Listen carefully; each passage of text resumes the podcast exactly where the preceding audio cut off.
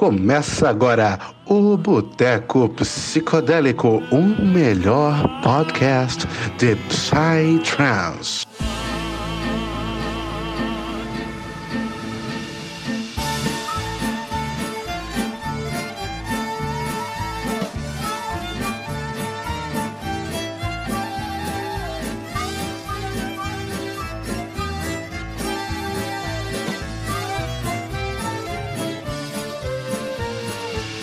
Sejam bem-vindos a mais um Boteco Psicodélico, o Boteco, o podcast da galera, da rapaziada, de todo mundo. Aquele podcast que ele é meu, que ele é seu, que ele é nosso, tá ligado? O único podcast de Psytrance que o Raja Han já apareceu aqui.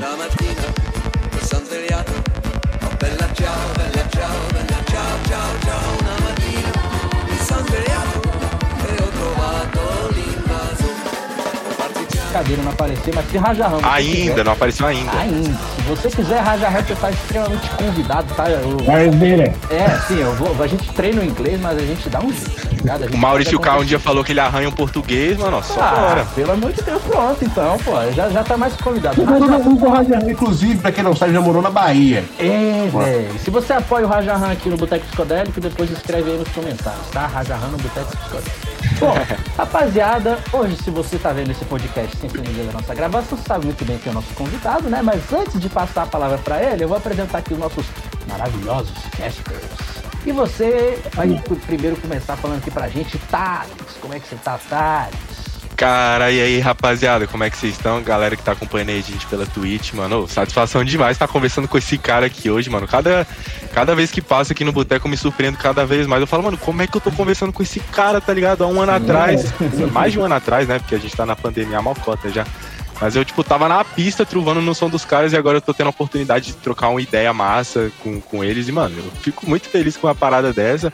O João Marambá, mano, que é um, o cara responsável pela maior pala que eu já dei numa rave na minha vida, mano. Daqui a pouco eu vou contar essa história Nossa, pra trilha você. sonora. Nossa. É a história do forró. de né? uma parada muito bizarra que aconteceu com a gente também. Só história boa, mano. Só história boa. Mas é isso aí, família. Só bora que hoje a gente tem muito papo pra trocar, mano. E, porra, satisfação demais estar conversando com esse monstro aqui hoje, mano. É isso, hoje, hoje o papo vai render demais, eu tenho certeza disso. E agora o nosso segundo cast, o nosso lindo e pimposo Roger Alan. Roger Alan, meu querido, como é que você tá? Salve, salve, galera. Roger na área. Eu tô tranquilo e calmo. Tô usando o celular emprestado hoje pra gravar, né? É, Porque meu celular quebrou. É, hoje um podcast dificuldades e complicações. Mas do mais, eu tô tranquilo, tô muito honrado em trocar ideia aí com o João, com o Marambá, mano. Que sonzeira, meu parceiro. É, meu parceiro, tá ligado, tá ligado. Caralho, meu. E eu me sinto muito honrado, porque é um dos caras que eu sou fã, que eu curto o som, paro pra escutar de verdade e, pô, tô feliz demais. Pô, valeu demais. Tô muito feliz de estar aí, valeu pelo convite. Uma honra aí estar aí conversando nesse momento mesmo que é a distância, assim, né? Sim. É, pelo menos a gente mata um pouco da saudade dos rolês, né, mano? Já que a gente não pode estar neles, pelo menos vamos falar sobre, né? Exatamente. Bom, mas é isso, rapaziada. Hoje a gente tem um podcast inteiro pela frente. Eu tô ansioso por isso, mas antes da gente então, né, falar sobre N coisas diferentes, sei lá, qual o chinelo que o João usa, tá ligado? Qual é, sei lá, o, o, o animal favorito dele no Globo Repórter. Antes da gente chegar nessas partes, vamos chegar, cara. João, conta a sua história pra gente, um pouquinho dela. Pode ser até antes mesmo do Psy, né? A gente tava aqui conversando em off, que você tem a graduação, sua graduação em biologia e tal. Conta um pouco dessa história pra gente, é, de toda a sua precursão, seja acadêmica e depois posteriormente no Psytrance. Beleza, então, na verdade elas meio que caminharam lado a lado, né? É, eu fui, eu comecei a frequentar as festas em 2003 e eu fui começar a trabalhar nos rolês, acho que por volta de 2005, mais ou menos. E era uma época que eu já estava decidido que eu ia fazer biologia na universidade. Eu, eu sou filho, na verdade, de um biólogo com uma psicóloga. Acho que é por isso que eu fui área da neurociência e acabei ficando no meio, né, na intersecção das duas áreas. Mas é, nessa época, né, eu só tinha escola pra fazer, assim, né? E ia, ia nos eventos trabalhando de tudo, porque já era meio caro já na época. Era assim. que ano, Claro mais ou menos? Oi? Isso era que ano, mais ou menos? Em 2004, quando eu comecei a trampar, era 2004 ou 2005, eu não lembro. Eu- o primeiro rolê que eu fui, eu lembro que foi em 2003. Uhum. Na primeira a gente não Foi esquece. bem lá no início, né? A cena aqui no Brasil ainda tava crescendo, começando a, a ganhar popularidade, né? Então, mais ou menos, na verdade. né, Eu, eu, na verdade, eu caí de paraquedas quando o movimento já era gigante, assim. É, essa época, do começo dos anos 2000, era a época que as festas saíam no, no Globo Repórter, assim. Saía na TV, saía na. Globo. Ah, Experience, fica Verdade. reportagem, né? Eu acho E que era- é, as festas eram gigantes nessa época, né? Eu já vi uns vídeos de algumas festas. Teve uma festa que teve. Eu lembro esse vídeo é icônico, mano, que é o Racket Machines tocando em Goiânia. Mano, é um oceano gigantesco de gente. Acho que tinha bem umas 15 mil pessoas, 20 mil pessoas. Isso em 2007, tá ligado? É, então. Daí nessa época, é, que tinha aquelas as tribes experience, que já eram eventos enormes, assim, sabe? É, eu, eu fui um dos que caiu de paraquedas. Eu não caí numa festa tão gigante assim, primeiro, né? Eu fui numa PVTzinha na Serra da Cantareira. É, aliás, o nome PVT já era um nome estranho na época, assim. Era um nome que só um, um povo mesmo conhecia que, nossa, tem umas festas mais privates, assim. Daí veio a abreviação para PVT, né? Depois. Mas é.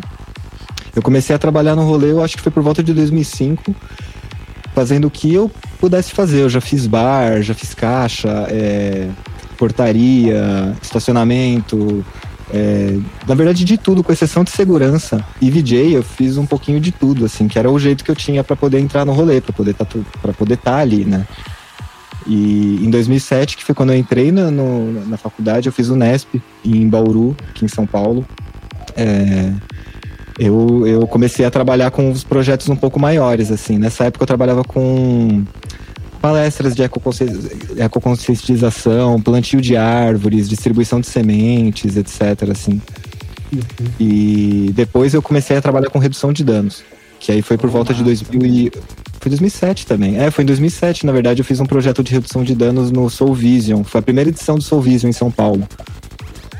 E até onde eu sei, na verdade, foi até a primeira ação de redução de danos em festa de música eletrônica em São Paulo, né, em Psytrance, assim, com esse foco. Daí, em 2010, eu lancei minha primeira track. Em 2012, eu toquei a primeira vez, eu fiz o primeiro live, foi quando eu me formei, e eu entrei no mestrado, fui direto pro mestrado e tocando as duas vidas ao mesmo tempo, assim, né? Você já tocava o quê Vida nessa época? Nessa época que Oi? essa primeira track, você já tocava que tipo de, de vertente? Você já era já da darqueira, dos aceleros? Sempre foi. Então, é, é, é importante frisar que nessa época era muito difícil você achar um som acelerado que não fosse tão puxado pro dark. Uhum.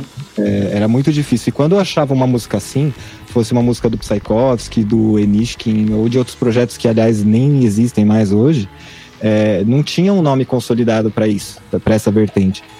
Que era um som acelerado, puxado pro dark, mas ele era melódico, ele era eufórico, ele era, ele era feliz, né? Existia uma tendência já pro high-tech nessa época.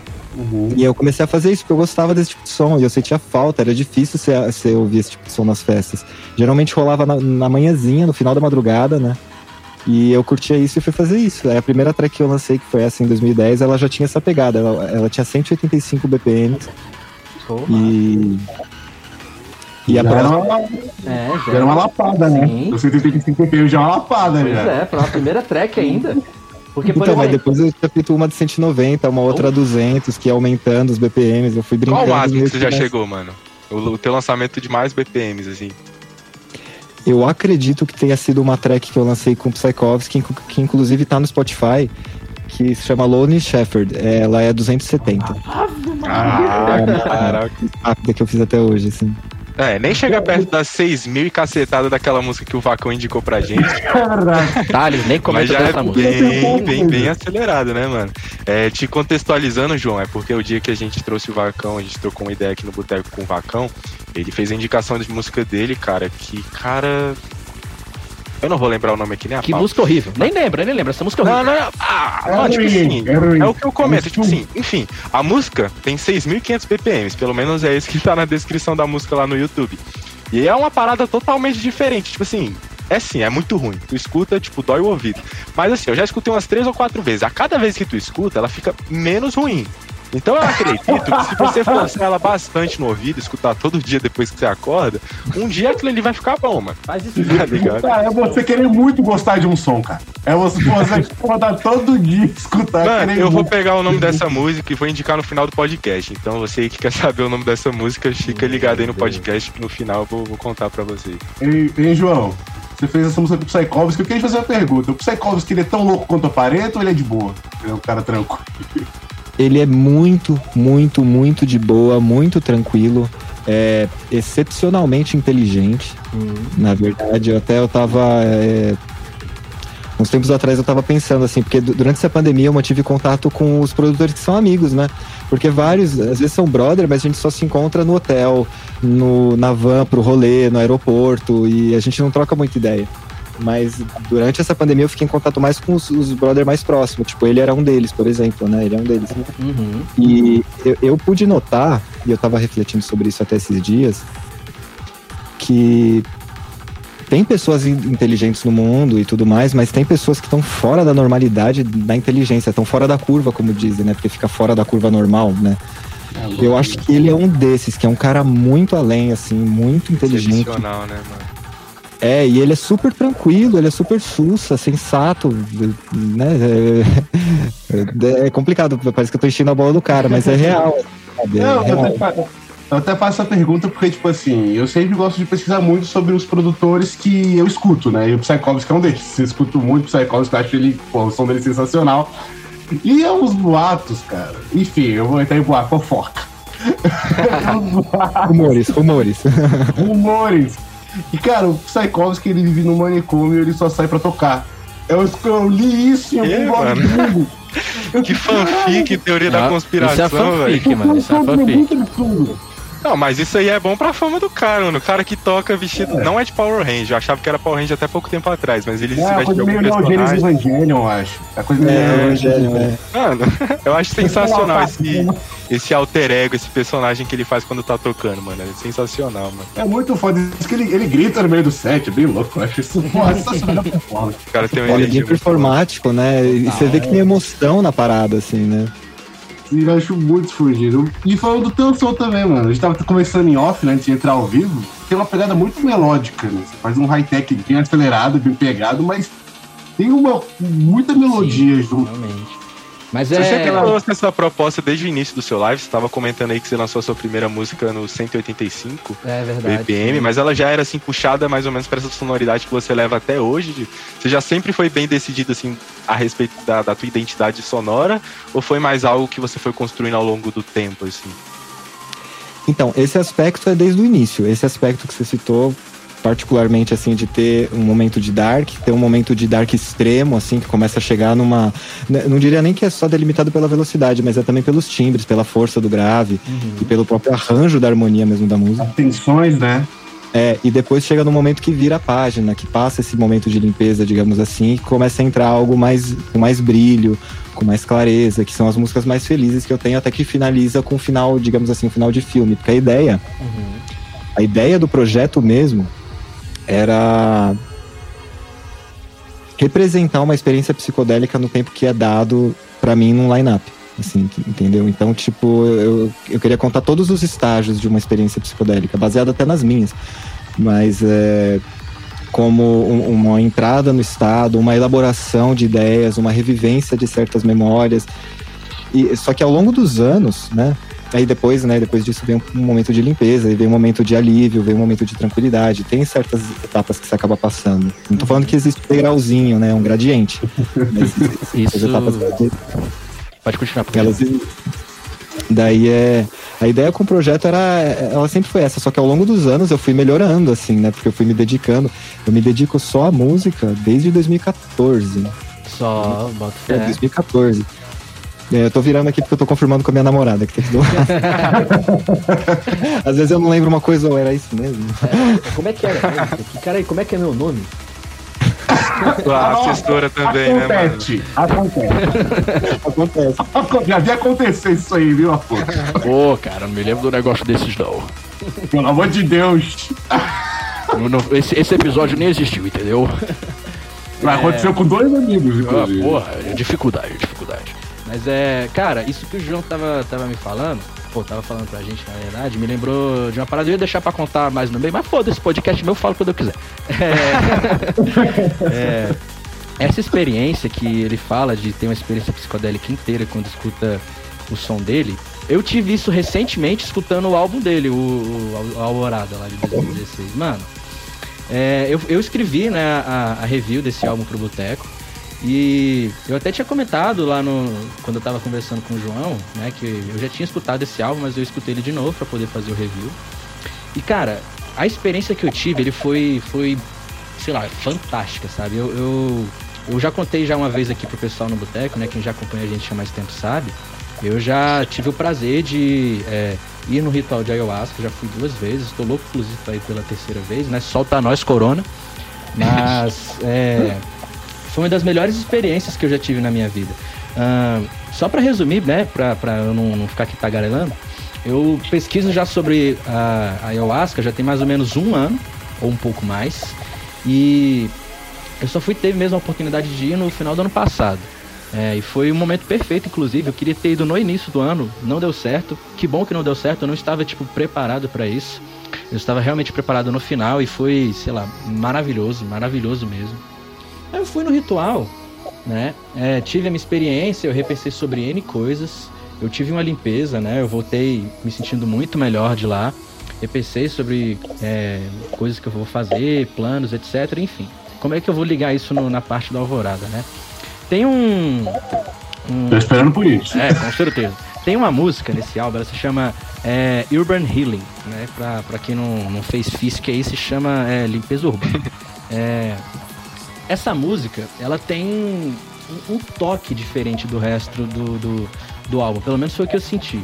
Ela é um pouco mais pesada, mais densa, sabe? O resto da música foi como o próprio João comentou, o resto do álbum é como o próprio João comentou, tipo, ele é um álbum mais tranquilo, sabe? Ele é, tem melodias, eu acho que talvez até em tons maiores, e essa daí eu acho que ela deve ter até um tom menor, sabe?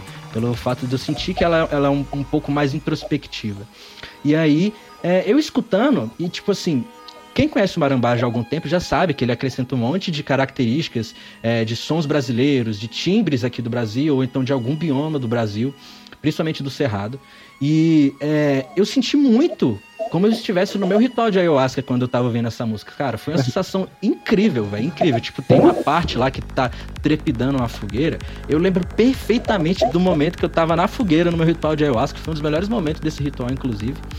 E, cara, essa música eu achei total pelo nome dela, sabe? Total mesmo. Tipo, essa sensação de introspecção é, é como se, tipo assim, a pessoa estivesse totalmente saturada desse mundo de cidade e fosse, tipo, passar um tempo no mato, tipo, se purificando mesmo, sabe? Se limpando.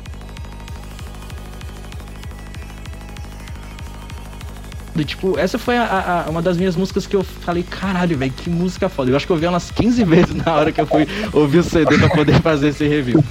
Aí é, é Caraca, Afonso. Caralho, mano. Agora, Porra! moleque, agora eu tô vontade de fazer as duas coisas. Escutar a música de novo e ter um ritual. Na moral, gente, escuta, velho. É porque, tipo, foi uma parada que, assim, assim que eu comecei a escutar, eu falei, peraí, isso aqui tá me lembrando de alguma coisa. E quando a música terminou, eu falei, velho, isso aqui é meu ritual todinho, todinho, todinho, todinho. Aí eu queria muito ter guardado, anotei isso aqui, tá? Tá, tá no meu caderninho aqui, se vocês não estão vendo, tá no meu caderninho, que eu falei, velho, eu vou anotar isso aqui, que eu quero falar isso aqui pro João, velho. Pô, na moral, João, essa música, ela é muito pica, mano. Porra, tem o grito de Gaia, sabe? Tem a Natura nesse álbum, mas, mano, essa é minha música assim, top 1 desse CD, tá ligado? e, mano, quando você fez essa música, você teve alguma intenção parecida com isso? É porque o Psytrance é algo bem abstrato, né? Cada pessoa vai identificar, vai absorver aquilo de uma forma diferente de acordo com as suas vivências, né? Mas, assim, quando você compôs essa track, você colocou alguma coisa assim de diferente, algum algum aspecto da sua vida que você quis transparecer nessa música, ou até mesmo no álbum inteiro. Pode contar pra gente um pouco como foi o processo seu de desenvolvimento? É, sim, é, eu vou tentar não é, não monopolizar e ficar falando muito, assim, vou tentar ser breve, mas porque vocês dois é, falaram é, pontos cruciais, assim, sim, a Urban Healing teve uma ideia dessas de, de uma cura da cidade, digamos assim, porque é, o meu álbum ele foi lançado em 2016, mas muitas das músicas foram feitas em 2014. E quando eu morava em Bauru, quando eu estava na graduação, assim, eu tinha um contato muito forte com a terra. E era um contato diário, porque primeiro era interior de São Paulo. É, segundo que o, o, o, bioma dali é o cerrado. E de todos os biomas brasileiros, o que eu mais me identifiquei, o que eu senti que o meu corpo funciona melhor, parece que tudo funciona, parece para mim, o cheiro até, a- aquela. O cerrado ele é seco, e daí é, é, essa atmosfera quente e seca, sabe? Traz alguma coisa pra mim, assim, sabe? Eu produzo mais, eu sou mais eficiente, eu, Massa, mano. é, eu não sei explicar. E quando eu vim pra São Paulo pra fazer o meu mestrado, eu- vim pra cá pra fazer o mestrado na Federal da ABC aqui. É, eu acabei tendo. rolou uma ruptura com toda essa, essa parte da minha vida, assim, sabe? Ela, eu morava numa casa que tinha uma horta enorme, assim, sabe? Cultivava alface, pimentão, pimenta. é, nossa, tinha um monte. Olha que legal. E daí eu vindo pra cá, eu abri mão um pouco disso. E daí eu senti uma falta disso. Eu pensei, meu, isso daí tem uma. Você se sente infectado um pouco. É, é- incrível isso. É, lá, por exemplo, quando eu morava lá e eu ia pra minha faculdade, às vezes eu escolhia ir a pé e eram 5 quilômetros de distância. Era uma coisa que eu levava uns 40 minutos caminhando pra chegar, sabe?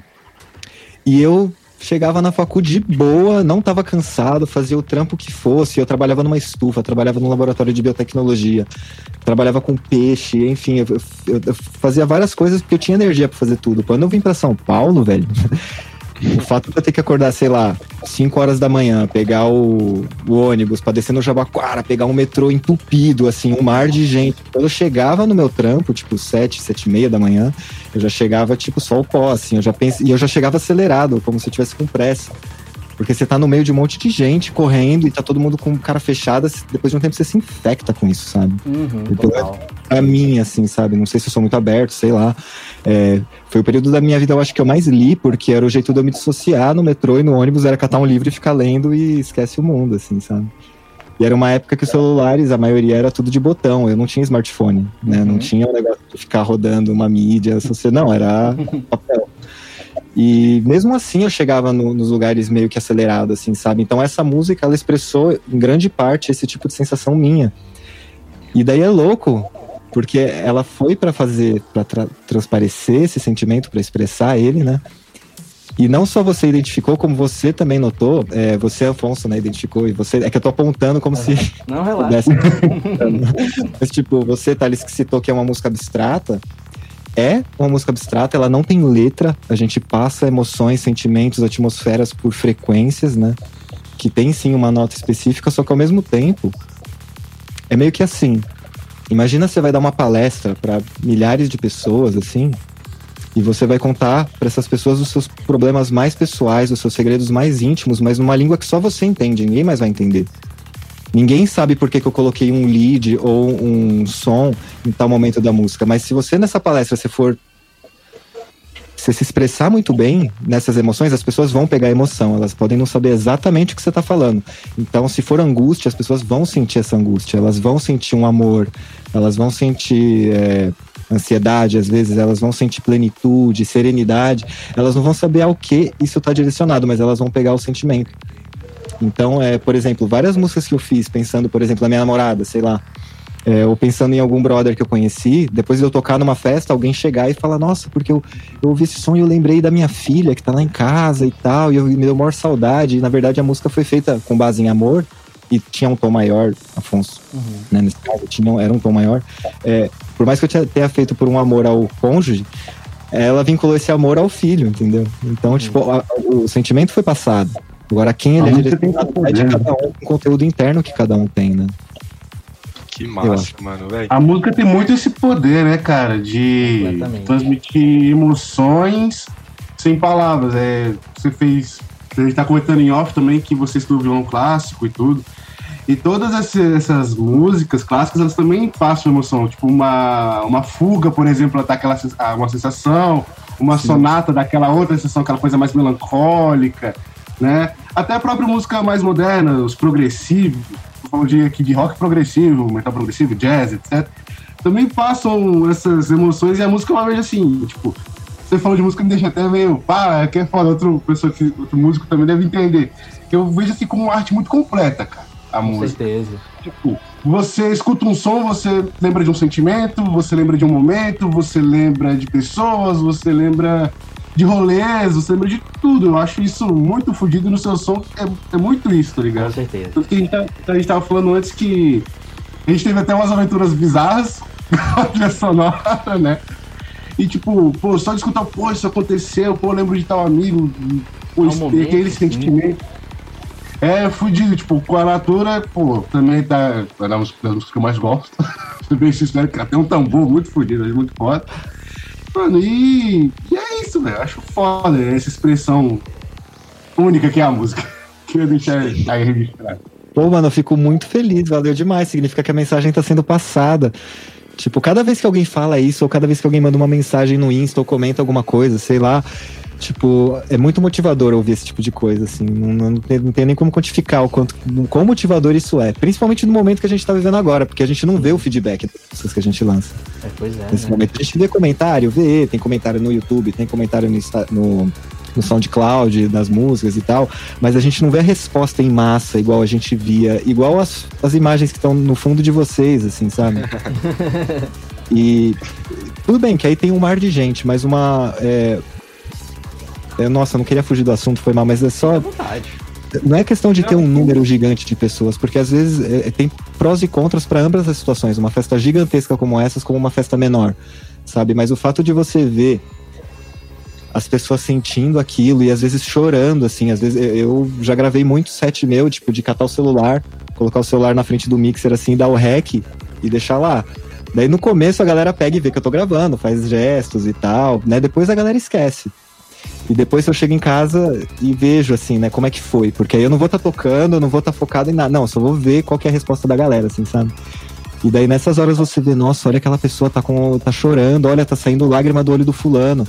Olha, essa virada a galera explodiu. Tipo, isso a gente não tem mais nesse momento que não tem festa, sabe? Eu sinto uma falta É uma troca de energia muito intensa, né? Sim. Muito intensa. E tipo, e agora a gente não tem isso. Então, cada comentário, cada fala, como essas que vocês passaram, supre isso, sabe? Tipo, dá uma Mano. vontade de, tipo, vai, continua, assim, sabe? Saiba que isso é muito maior, cara, porque eu falo por mim mesmo, assim, eu tenho muitos artistas que eu escuto diariamente, e a, tipo, a música deles me dá ânimo, me dá energia, e tipo assim, eu nunca transpareci o tanto que eles são a música deles, a arte deles é importante pra mim. Então, tipo assim, seguindo o meu exemplo, eu acredito que também tem diversas pessoas que são assim também.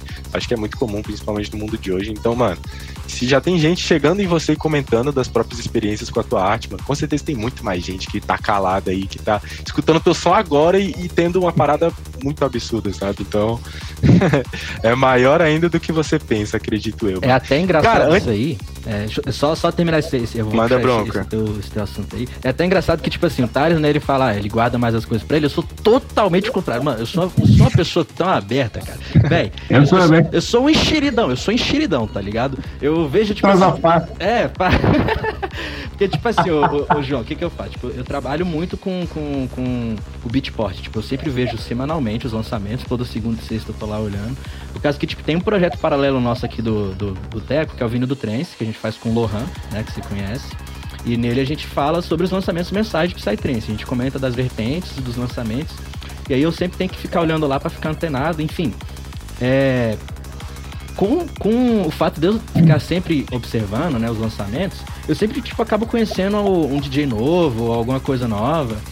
E aí eu falo, caralho, mas que puta som esse cara, né? Aí, tipo, eu vou lá pesquisar a pessoa, tipo, sei lá, tem mil seguidores, né? Aí, tipo, o cara tem um puta som. É, nossa, é um sonzão, mano, um sonzão. Eu falo assim, não, não, não, não, não, tá errado isso aqui. Ignorante. É, não, é ignorante. Tem, sei lá, tipo, três ouvintes no Spotify. Eu falo, não, não, isso aqui tá errado, pelo amor de Deus.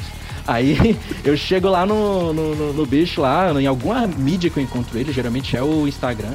Eu falo, ô irmão, aí eu faço um puta textão assim, falo, caraca, velho, seu som é muito foda, acabei de conhecer você. Você, tipo assim, tem uma carreira brilhante ainda pela frente. E vai, toma ele texto, toma, toma, toma. Aí no final, eu, tipo, eu sempre falo assim, ó, a gente tá louco pra você tocar aqui no Brasil. Tipo assim, eu fico muito feliz de mandar uma parada dessa, porque, tipo, é que nem você falou, as pessoas elas se sentem incentivadas com isso, se sentem felizes de pessoas que, tipo, estarem apreciando o trabalho delas, tá ligado? E eu vejo como que isso. bom que existem É. pessoas do mundo igual a você, Afonso. Nossa, Porque se Afonso é um amor. todo mundo Eu- igual a mim, cara. Eu faço isso, mano. Mano, tem cara, tem, tem artista, mano, que eu escuto todo dia, mano. Todo dia, todo dia. Por exemplo, sei lá, o Vertical, mano. Ele é meu artista, tipo, Psytrance favorito, mano. Eu conheço a, a discografia do cara completa e o bicho nem sabe que eu existo. Eu nunca mandei um oi pro cara, tá ligado? Mas É, que bom que você é assim, assim, que aí dá o equilíbrio, tá ligado? Eu sou demais. O, eu já até mandei. O, o João não vai. Acho que não vai lembrar, mas eu já mandei, tipo, do meu perfil privado até, na época que ele, tipo assim, lançou a Black Sheep. Eu vou falar isso mais tarde no podcast, tá, rapaziada? Segura essa A Black informação. Sheep ela foi um divisor de águas, mano. no Foi nosso divisor de filme. água. Foi divisor foi de um divisor de águas. Que eu falei, tipo, ele, ele postou, aí eu, tipo, eu mandei assim, caralho, mano, que música é essa? Você, to- você abriu ela no set quando eu fui no seu set lá, não sei o que. Tipo, ele falou, ah, Black Sheep, Unreleased, não sei o que. Eu falei, ah, beleza, vou esperar então você soltar. Aí foi isso. O clipe é Ô, animal. mano, antes da gente passar pro próximo tópico, mano, eu queria só comentar que eu achei muito foda, João, tu falar que tu curte o Cerrado, porque, tipo assim, eu e o Afonso somos de Brasília, que é no Cerrado, e o Roger morou aqui em Brasília durante boa parte da vida dele, que e, É no aí. Cerrado também, né? E, Eu tipo assim, eu vejo muito a galera daqui reclamando, falando que não gosta do Cerrado, que é muito seco, que é feio, que não gosta da vegetação. Tudo gosta do idiota. clima. E a galera reclama muito, e tipo assim, mano, tipo assim, até pela forma que eu, me, que eu cresci na minha família, minha família, meus avós têm uma fazenda, e tipo assim, eu criei um amor gigantesco pelo Cerrado, inclusive no meu projeto de Psytrance. Eu não sei se você conhece o animal, a, a ave sariema, mas é um animal muito presente no Cerrado e que, tipo assim, Foi fez Ela tem- biologia, Thales. é verdade, né? O cara fez biologia, claro que ele sabe. É, tipo, a Sariema, ela tem um, um cantar muito lindo, assim, pelo menos pra mim, que fez parte da minha vida, da minha infância, um som que eu acho extremamente psicodélico. Aí eu taquei no, no, no som do meu projeto e achei muito foda que você, que veio de fora, dá esse valor pra esse bioma aqui que a gente, muitas vezes, aqui de dentro, não, não sabe valorizar, sabe? Eu, porra, achei isso muito foda, mano. É, mano, eu não sei explicar de onde veio isso, entendeu? Mas é aquilo. Exatamente o que você falou que a galera critica, é exatamente, meu, é, é o que eu curto, sabe? O calor, aquele clima quente e seco, mas aquele seco que dá rinite na galera que tem rinite, sabe? Tipo, Assim, só a poeira que sobe aqui, né? é, do e isso eu sinto pão no pé, assim, sabe? Tipo, até, eu diria que até em Minas, onde tem um cerrado mon- montanhoso, tipo, é assim, eu, eu, eu saí daquele microcosmos do aeroporto de ar-condicionado e tal, e aquela primeira inspirada já, oh, já, muda, já, já muda tudo, assim, sabe? Da última vez que eu fui pra Brasília que eu lembro, eu não lembro qual era o nome da festa, mas eu lembro que na hora que eu entrei no carro, assim, que o driver tava levando pro, pro hotel, eu acho, só na primeira estradinha lá que eu já vi aquelas planícies enormes, assim, eu já, meu, que da hora que eu tô aqui, velho. E o cara, ah, você curte? Eu falei, mano, não tem, não, não, não adianta, velho, não, não tem igual. Não tem- eu, não, eu não me sinto igual. Não tô falando que é melhor do que a Mata Atlântica, sabe? Não tô falando que é melhor do que a Caatinga ou que seja, É sabe? identificação, velho. É identificação pessoal, sabe? Tipo, é uma coisa que, que desperta em mim que vai muito além Eu do que me isso- desperta, por exemplo.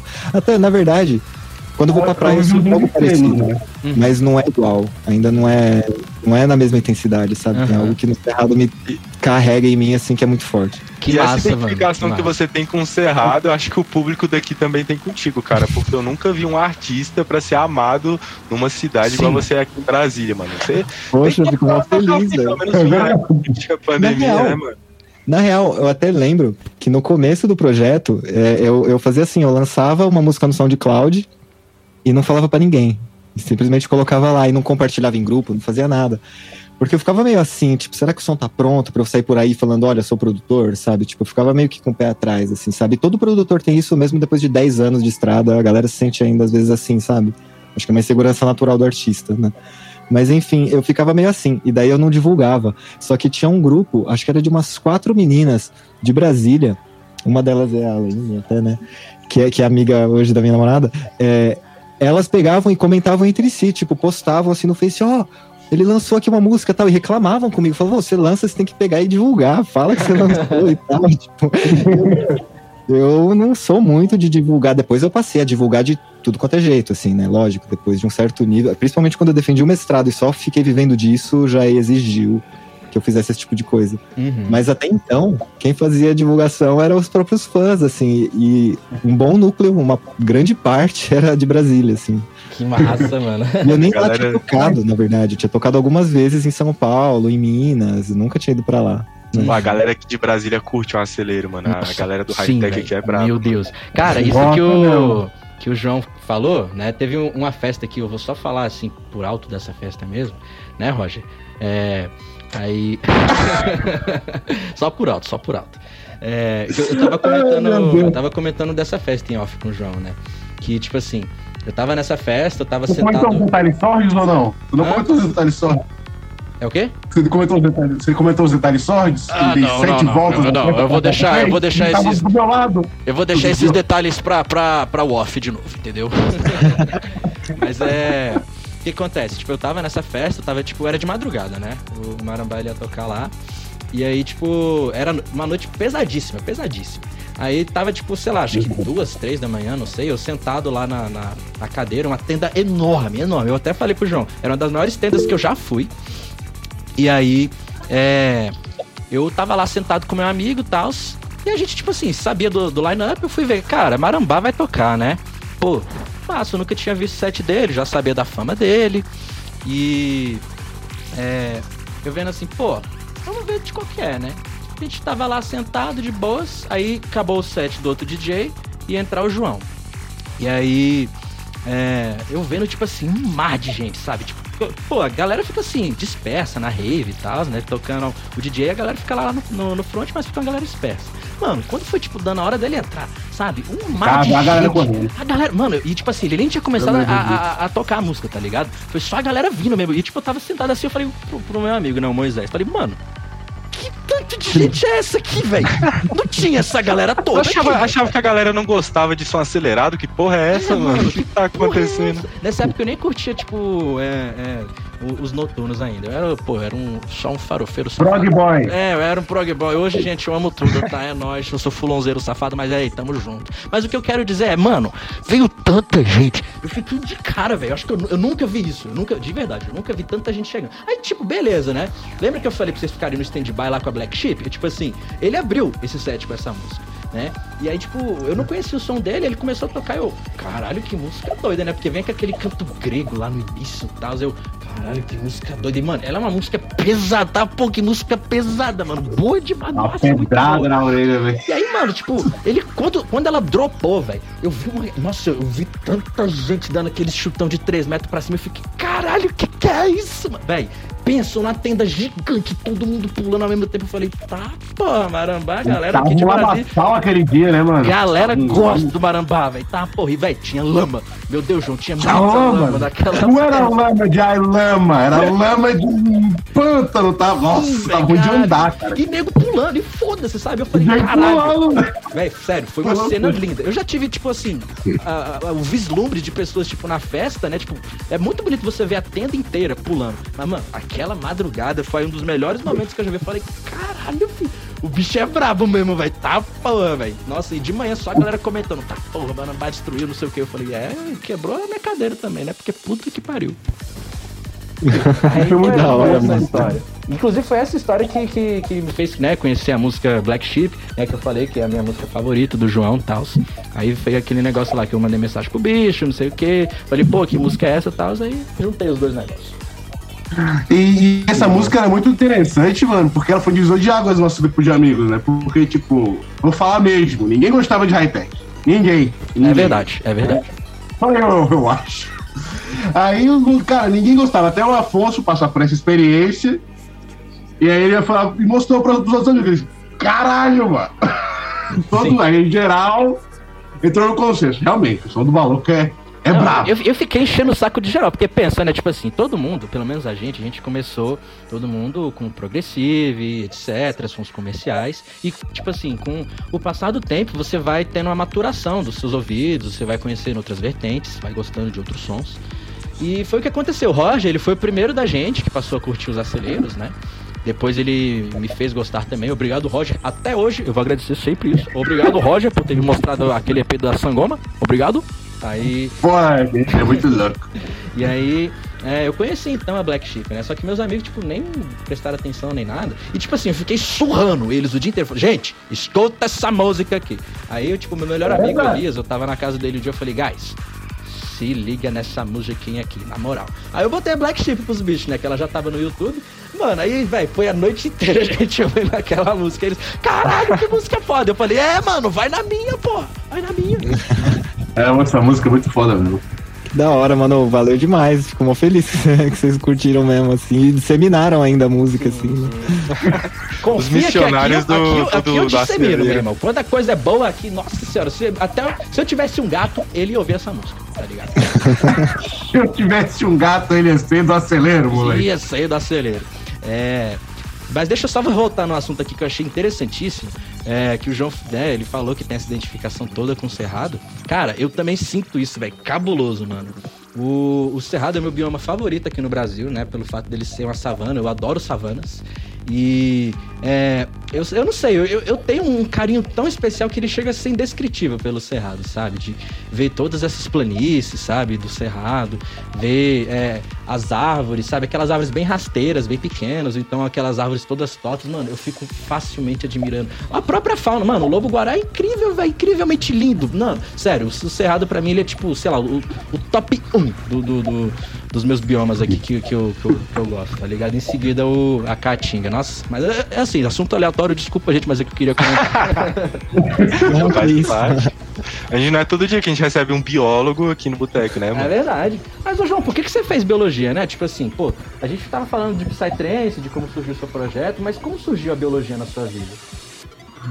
Então, meu pai é biólogo, né? Então eu praticamente cresci é, vendo, lendo e escutando sobre biologia e sobre psicologia por conta da minha mãe. Mas é, meu pai me levava desde pequeno a olhar no microscópio, explicava sobre animais. E claro que até hoje a gente conversa sobre isso. Na verdade, da família mesmo, só tem eu e ele. Então a gente só pode conversar entre si sobre esse tipo de assunto, né? Então é, acho que foi um pouco aí, né? Que eu acabei desenvolvendo uma paixão. Mas eu tenho um irmão mais velho e uma irmã mais velha, eles não foram para essa área. Então, falar que foi exclusivamente o meu pai talvez não seja verídico, porque senão o meu irmão e minha irmã também seriam biólogos. e um o direito, a outra foi para pedagogia. Tipo, nada a ver, É. assim. Distante. Então, é, acho que foi a partir daí que, que despertou essa paixão em mim. E, eu, e é algo que eu tinha fixo na, na minha cabeça, que eu lembre, com certeza, desde o primeiro colegial, assim, que eu tinha em mente já, certo, é isso que eu vou fazer, eu vou prestar o vestibular para biologia, vou prestar nessa e nessa e nessa facu e bora lá, entendeu? Daí eu entrei na facu com os, na voadora também, tipo, eu já... É que tem toda uma um universo, né? Você entra em contato ao mesmo tempo com uma vida universitária de repúblicas e de festas e de né, morar sozinho, e ao mesmo tempo você tem acesso ali para trabalhar em laboratórios de ponta, assim, sabe? Tipo, de começar a, desenvolver uma pesquisa própria, algo do tipo, assim, sabe? Aí eu acho que a partir daí foi moldando. Eu tinha uma ideia no começo do, da, da, da graduação de trabalhar com botânica, de trabalhar com planta. E eu cheguei a trabalhar com culturas de tecido vegetal, que foi, eu acho que foi o foi o estágio que eu mais mantive, foi a iniciação científica que eu acho que eu mais produzi, assim, né? Mas aí quando eu me formei, apareceu uma oportunidade de fazer um mestrado é, é, em neurociência com ayahuasca. Daí isso já me chamou atenção, assim, porque aí eu Caralho. o- o- a- as duas coisas que eram minha, pai- minha paixão, assim, a botânica, né? E ao mesmo tempo o efeito que essas plantas têm no cérebro, principalmente a ayahuasca, que a ayahuasca eu acho que na minha vida ela teve um papel fundamental, assim, pro meu crescimento pessoal, assim, né? Não que eu seja uma Cara. pessoa perfeita, eu tenho vários erros, assim, mas eu seria muito mais, seria muito mais se eu não tivesse passado pelas experiências que eu tive, assim, né, eu diria. Caraca, ô, Ô, João, eu queria aproveitar a deixa, mano, que você comentou esse assunto aí com a gente, mano. Tem um- uma colega nossa, uma amiguíssima, que é a Lui. Inclusive, ela tem um, um canal também, uma página sobre Psytense. Ela é um pouco mais voltada, né, direcionada para esses assuntos mais espirituais e xamânicos, assim, não sei se eu posso dizer dessa forma, mas enfim, você entendeu. Ela perguntou, ela queria fazer essa pergunta para ti, eu vou aqui ler para você. Eu soube que você já desenvolveu artigos a respeito da ayahuasca. Pode falar sobre? É, basicamente é isso. Eu É, queria que ela queria saber. Eu.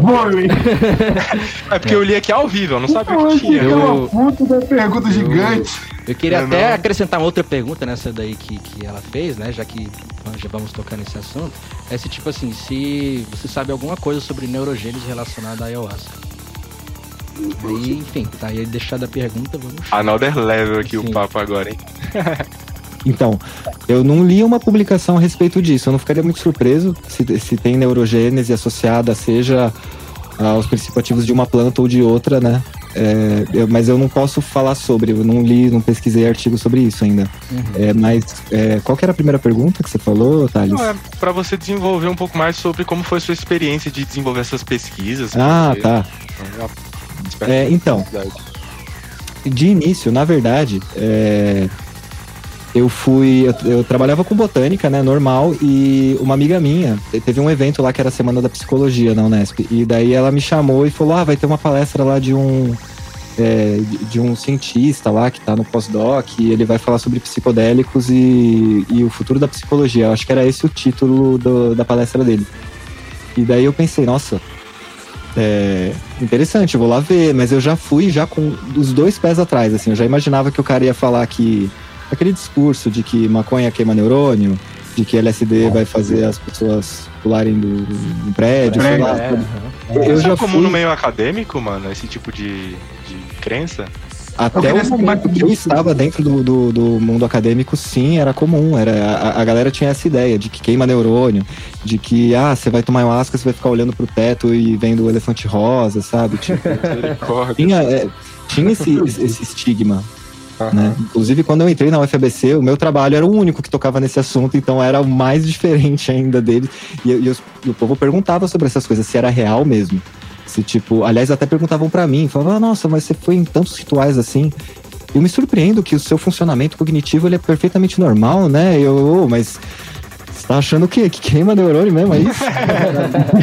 Caramba, mano, realmente é uma falta de informação tremenda, né, cara? Eu fui Sim, na, na inclusive no ayahuasca. pessoal, não no pessoal que trabalha nessa área, né? Que geralmente, aliás, todo mundo se conhece, mas do pessoal que trabalha com outras coisas. Assim, eu recebi essa pergunta especificamente, era de um rapaz que trabalhava com, co- é, com programação de redes neurais, uma coisa assim que ele trabalhava. Não tinha nada a ver com farmacologia, Aham. com psicofarmacologia, nada a ver. Isso aí, né? E daí, é, e daí ele perguntou isso daí, né? Eu falei pra ele, expliquei pra ele, contei a história e tal, né? Mas é, a pergunta não era sobre isso, né? A pergunta era como que eu desenvolvi né, a pesquisa. Foi assim, depois que eu fui nessa palestra, e eu fui com os, pés a- com os dois pés atrás, assim, né? Eu vi que o cara começou a contar a história da ciência psicodélica desde o começo, assim, sabe? Daí eu já conhecia as figuras, daí eu comecei a ficar, tipo...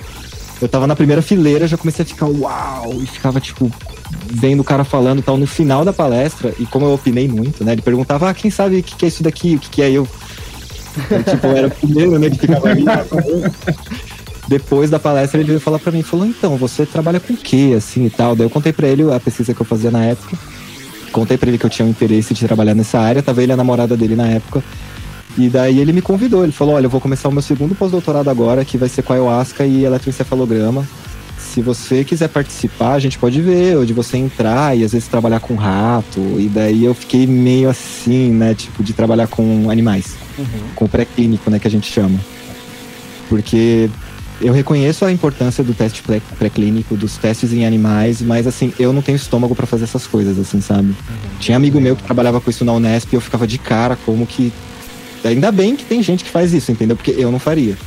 Tipo, sabe? Eu não, não consigo. Aliás, a primeira vez que eu fiz, eu, eu lembro que eu tava estudando uma planta na graduação, que era uma planta que tinha um potencial para diabetes, do conhecimento popular. E geralmente os remédios começam assim, eles começam do conhecimento popular, é do mateiro, é do, é do pajé, é de quem tá em contato ali diariamente com as plantas, que fala pro cientista, olha, essa planta que eu uso para tal coisa, sabe? E daí ele tinha passado uma planta lá que é, era utilizada para controle, controle da, da glicemia, né? E daí eu falei, ah, vamos ver qual é que é. E daí eu fiz um extrato bruto da planta e passei para um outro cientista para ele administrar ela em ratos, né? Aí eu acho que ele testou em 15 ratos. Todos vieram a óbito. Daí na hora eu pensei, meu, nossa senhora, eu não quero mais isso. Eu fui responsável pela morte deles. 15 reais. Mas, tipo, faz parte, faz parte do estudo. O- o- inclusive, eu acho que o, o medicamento que foi. que isso foi em 2007. O medicamento que eles descobriram a partir dessas frações, eu acho que hoje ele já deve estar até sendo lançado, assim, nos fitoterápicos. Eu não tenho certeza, assim. Porque um outro colega meu continuou essa pesquisa. E hoje o cara, eu acho que tá fazendo doutorado na, Su na Suíça, sei lá. O cara virou. É, já chegou a um outro nível. Acho que pós-doutorado, não, né? Daí, enfim.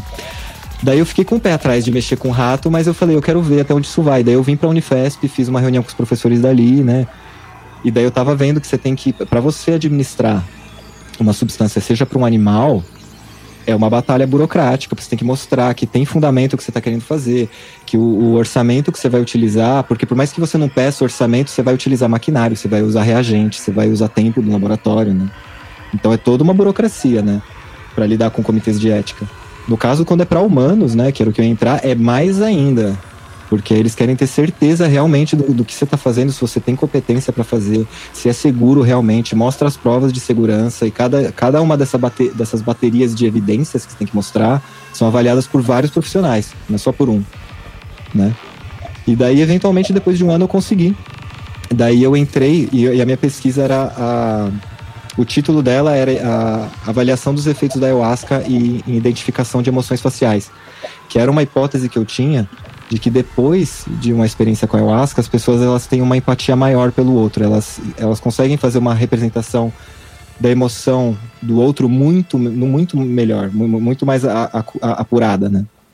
E no caso, até a pesquisa mostrou que não só isso aconteceu, mas na verdade aconteceu que as pessoas tinham um viés ah, positivista, digamos assim, quando elas olhavam para um, um outro rosto, né? Caralho, E- que foda! Interessante isso. Não, Mas, continua, cara, pelo amor de Deus, continua. Para não. É, então, e daí, é, quando a gente conseguiu autorização, começamos os experimentos, daí tava esse, esse colega meu, ele trabalhava com eletro- eletroencefalograma, então a gente chegava no laboratório de manhã, montava o laboratório o setting do laboratório, ligava os equipamentos, eu tive que aprender uma linguagem de programação para programar o teste que eu ia fazer, foi, foi um ano, foi um mestrado que eu levei três anos para fazer, geralmente mestrados são dois.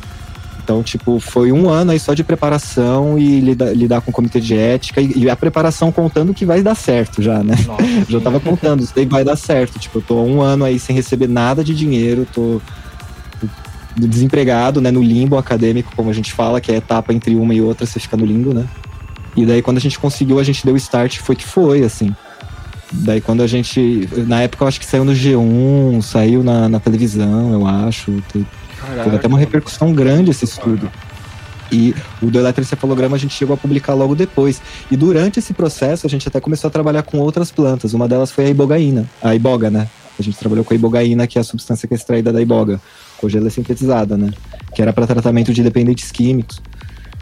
Então eu tenho, eu tenho algumas publicações nessa área, assim, sabe? Mas depois que eu me. Quando eu defendi o mestrado.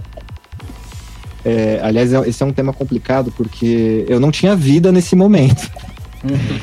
Entre 2012 e 2014, eu perdi contato com muitos amigos, eu não tive relacionamentos. eh, Tipo, eu basicamente acordava de manhã, ia pra um trampo, terminava aquele, trabalhava no Marambá. Terminava aquilo, eu não tinha mais energia pra nada, eu ia dormir, então eu não assisti muito filme, não assisti nada, assim, não, não tinha. Não, nem jogar um jogo, que eu tenho momentos, às vezes, de jogar um game, assim, não conseguia, não tinha tempo, não tinha energia mental, né?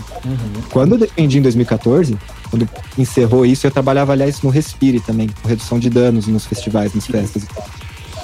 Então não dava tempo pra nada. Quando eu concluí isso, eu falei, meu, eu quero uma pausa, eu preciso de um tempo.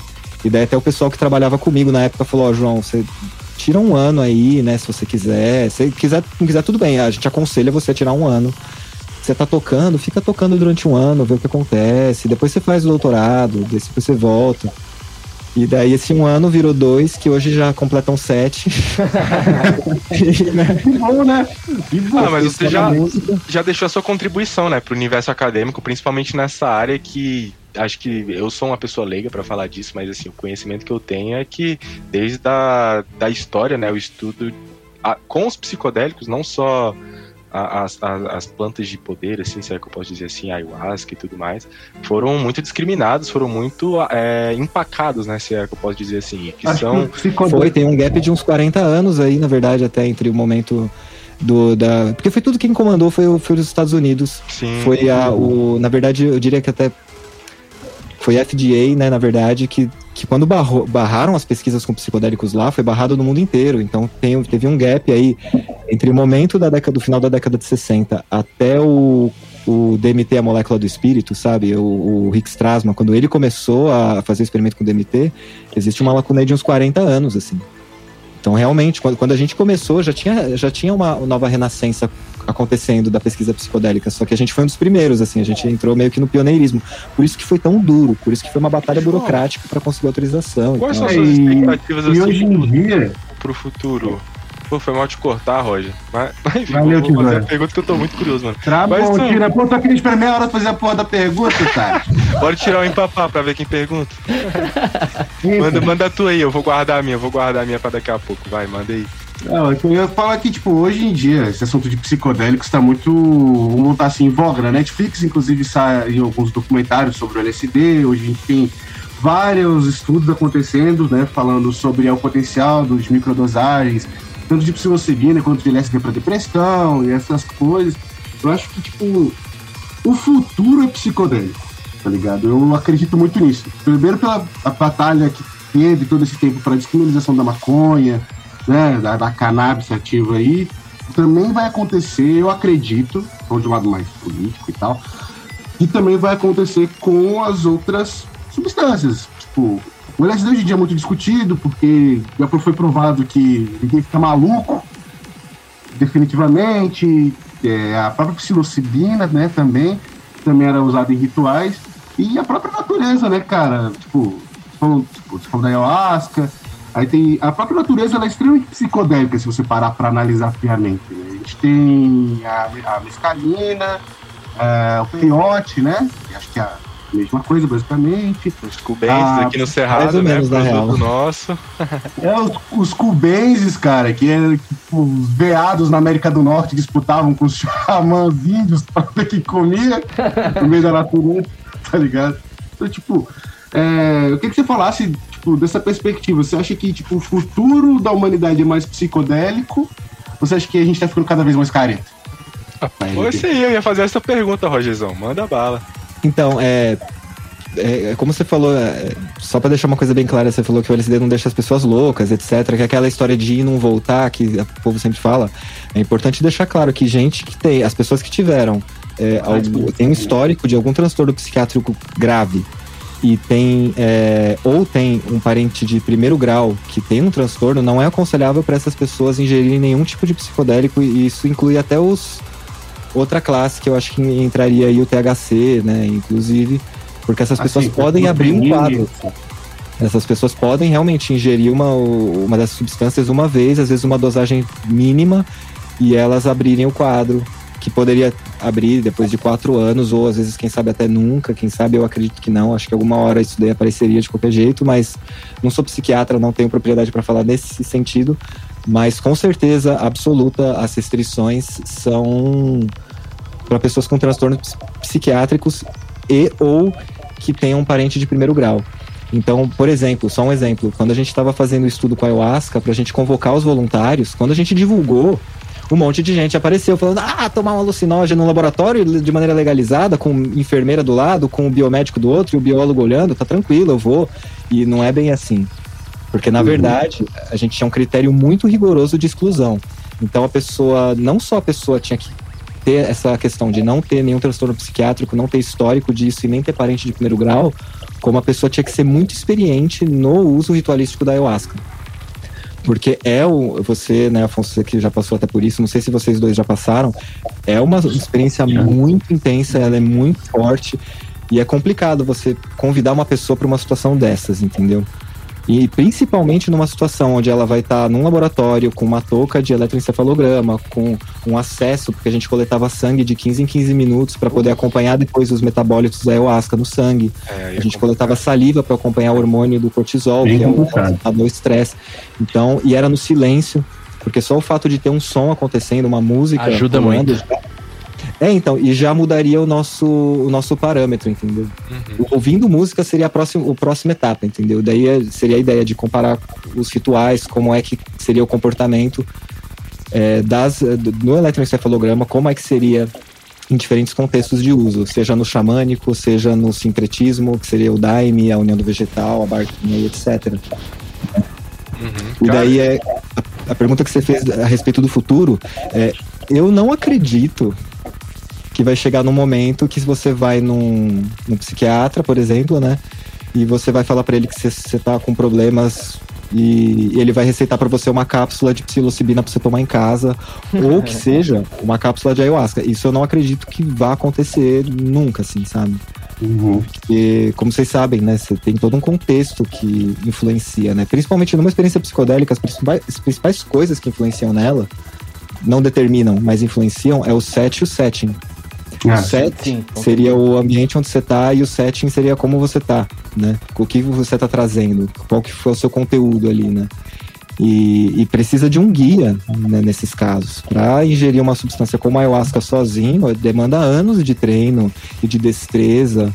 Por isso, até alerta aí quem estiver vendo que quiser tiver interesse de participar de um ritual de ayahuasca, tome muito cuidado onde vocês estão entrando. Porque se você vai num cara que, que é uma moda hoje, né? O cara pega, faz um curso online e já fala que é xamã depois de duas semanas. tipo, isso existe. Isso existe, não é só na produção de música eletrônica, não. Porque tem muito disso, sabe? Tipo, de o cara, sei lá, terminou uma track, beleza, já forneço serviços de mix e master pra todo mundo, tô cobrando aqui. Calma, é assim, né? Vai na E mão. tem gente que tomou o xamanismo dessa forma, assim, sabe? Ah, eu participei de dois, dois trabalhos com a ayahuasca, eu já posso me intitular o xamã e já posso guiar ah, as pessoas, entendeu? E arrumou a ayahuasca comprando pela internet, então você nem sabe a procedência daquilo, você nem sabe quem que fez, como que fez, entendeu? Então alertaria até quem estiver correndo atrás disso, tomar uma certa cautela. Aonde vocês estão pisando, aonde vocês estão abrindo a, a sua mente, né? Porque vocês vão ficar, vocês vão abrir a sua mente para algum guia. E daí tem que tomar cuidado, você não vai né? entrar num carro com um cara bêbado querendo te levar pra algum lugar, é tipo isso. É um risco alto. Nossa, é uma ótima analogia essa daí. Porque, tipo, pessoal, É, não não. sei se o pessoal mais conhece é, o ritual, mas pelo menos quando eu fui, né, a gente fica num lugar, esse lugar é trancado, né, quando começa o ritual, e todo mundo fica na força, né? A força é você estar sobre o efeito da ayahuasca. Então, nós, né, público, estamos sim no efeito da força, mas igualmente, todo mundo lá, até as pessoas que estão trabalhando lá, estão na força também. Seja o pessoal trabalhando com a gente, seja o xamã que vai estar lá, todo mundo vai estar na força. Então, tipo assim, se você tá Até mesmo no preparo, né? Pois é, se você tá passando por alguma coisa e aí tipo, você pede pra alguém te ajudar, saiba, essa pessoa vai estar na força, mas igualmente o João falou, essa pessoa já tem anos e anos de preparo, ela sabe lidar com essa situação, ela vai poder te acudir caso você tenha alguma necessidade, mas é, esse exemplo foi perfeito, tipo assim, saiba onde você tá se metendo, você vai literalmente estar entrando num carro com uma pessoa bêbada, mas as pessoas têm que confiar muito pra ir lá, tá ligado? Porque, tipo assim, você não vai em qualquer lugar que você achou botar sua vida em risco, porque isso pode muitas vezes botar a sua própria vida em risco, tá ligado? É, uma eu digo aí até porque eu já né, entrei em barco furado, por isso que eu até aconselho isso, eu já entrei em barco furado. já, já deu ruim pra mim. tipo, eu lembro, de um, eu lembro de um trabalho que eu fui, nessa época eu tava em Bauru ainda, né? E eu fui num trabalho e, e tinha uma galera lá, e, e assim, era uma época que eu tava tão pleno, tão sereno, sei lá, que os trabalhos pra mim eram lindos, então eu nem tinha é, essa reflexão de que, nossa, e se eu cair num lugar errado, assim, sabe? E eu lembro que eu caí num trabalho lá e serviram, né, o chá normal, daí serviram a primeira dose, daí serviram a segunda, daí na terceira é, eu senti a força vindo bem forte, só que eu via que tava todo mundo na, na purga, assim, né? E eu não. E eu até cogitava nessa época, porque eu nunca tinha passado por isso, né? Eu pensava, será que esse povo tá forçando? Não é possível. Será que eu tenho que forçar? Será que isso faz parte do game e ninguém me falou, assim, sabe? Será que eu tenho que. né? Vai saber, né? E eu não tinha ido em dezenas, em centenas, não. Era tipo, sei lá, o meu décimo quinto trabalho, talvez, assim, sei lá. Tipo, daí eu pensei, eu não, não, né, eu não manjo ainda da parada.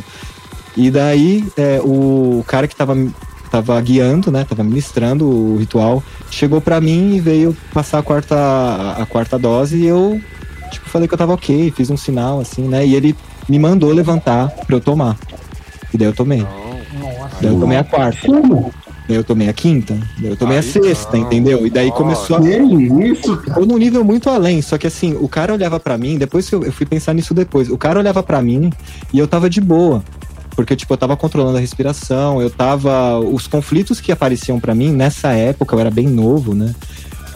Eles já estavam meio que, se não tava resolvido, tava encaminhado, entendeu? E, e não veio pra mim. E o cara ficou meio indignado com isso. Então ele encerrou o trabalho uma hora e falou, olhando pra mim, tinham várias pessoas, tinha umas 30, 40 pessoas no lugar.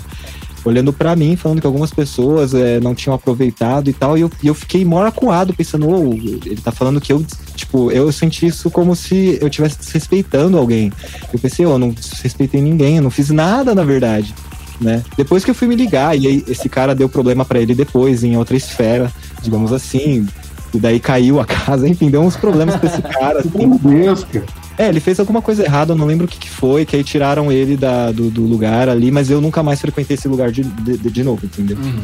Porque O lugar a, que a gente foi não era assim, Afonso. Foi muito bem tranquilo e controlado, né? É maravilhoso. É, então, não, então, é a minoria que acaba, eu acho, sendo assim. É que hoje em dia eu não sei como é que tá a Mas é situação, bom assim, ter sabe? cuidado, né? Essa Mas experiência que você existem, compartilhou foi importantíssima pra galera, tanto que já frequenta, né? Quanto pra quem tem a curiosidade. Acredito que muita gente tem a curiosidade, principalmente dentro do universo do Psytrance, né? Sim, é, eu muito- boto fé. É, é importante falar sobre essas coisas, porque às vezes você vê na internet as pessoas divulgando coisas, disseminando coisas, e tem a- essa questão do FOMO, que existe muito hoje, né? O medo de perder, o fear of missing out. E daí fica, nossa, tá todo mundo fazendo isso, quero fazer também, e das condições que forem, e não é assim que funciona, né? Tipo, ninguém tá postando corrida, sabe? Uhum. Hum. Sim. É, não é uma, uma, uma corrida pra ver quem é mais espiritualizado, né, cara? É que hoje, pelo que eu vejo assim, às vezes, eu, eu não vejo isso muito mais hoje em dia, né? Mas eu também eu dei uma afastada de redes sociais ultimamente. Eu só entro pra postar, ver uns brother e já saio, né? Mas é...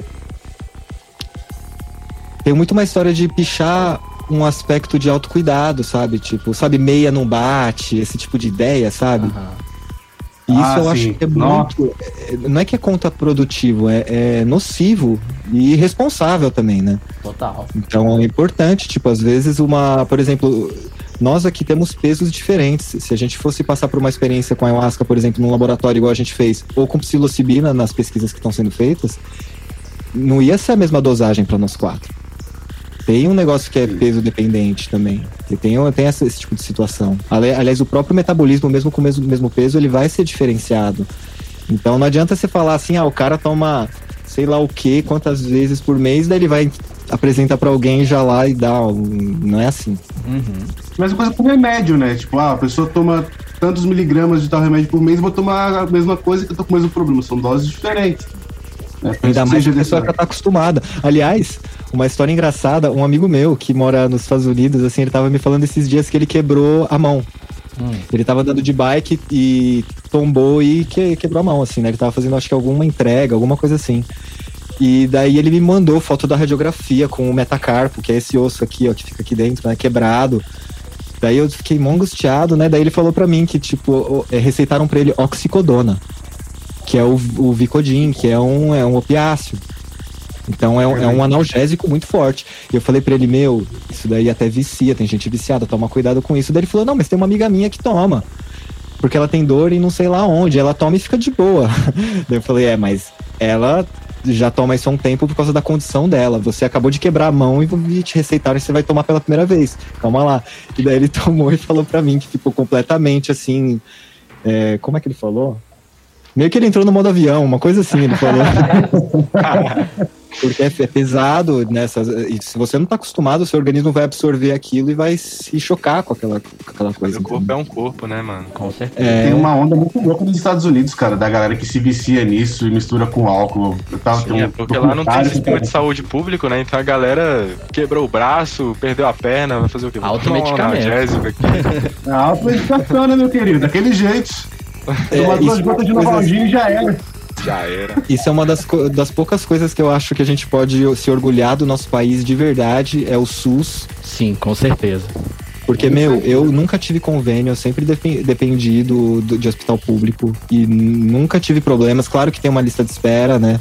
Mas sempre quando, sei lá, eu quebrei o braço uma vez, quebrei o pé uma vez, eu também desloquei o dedo uma vez. Foi sempre assim e eu não paguei nada.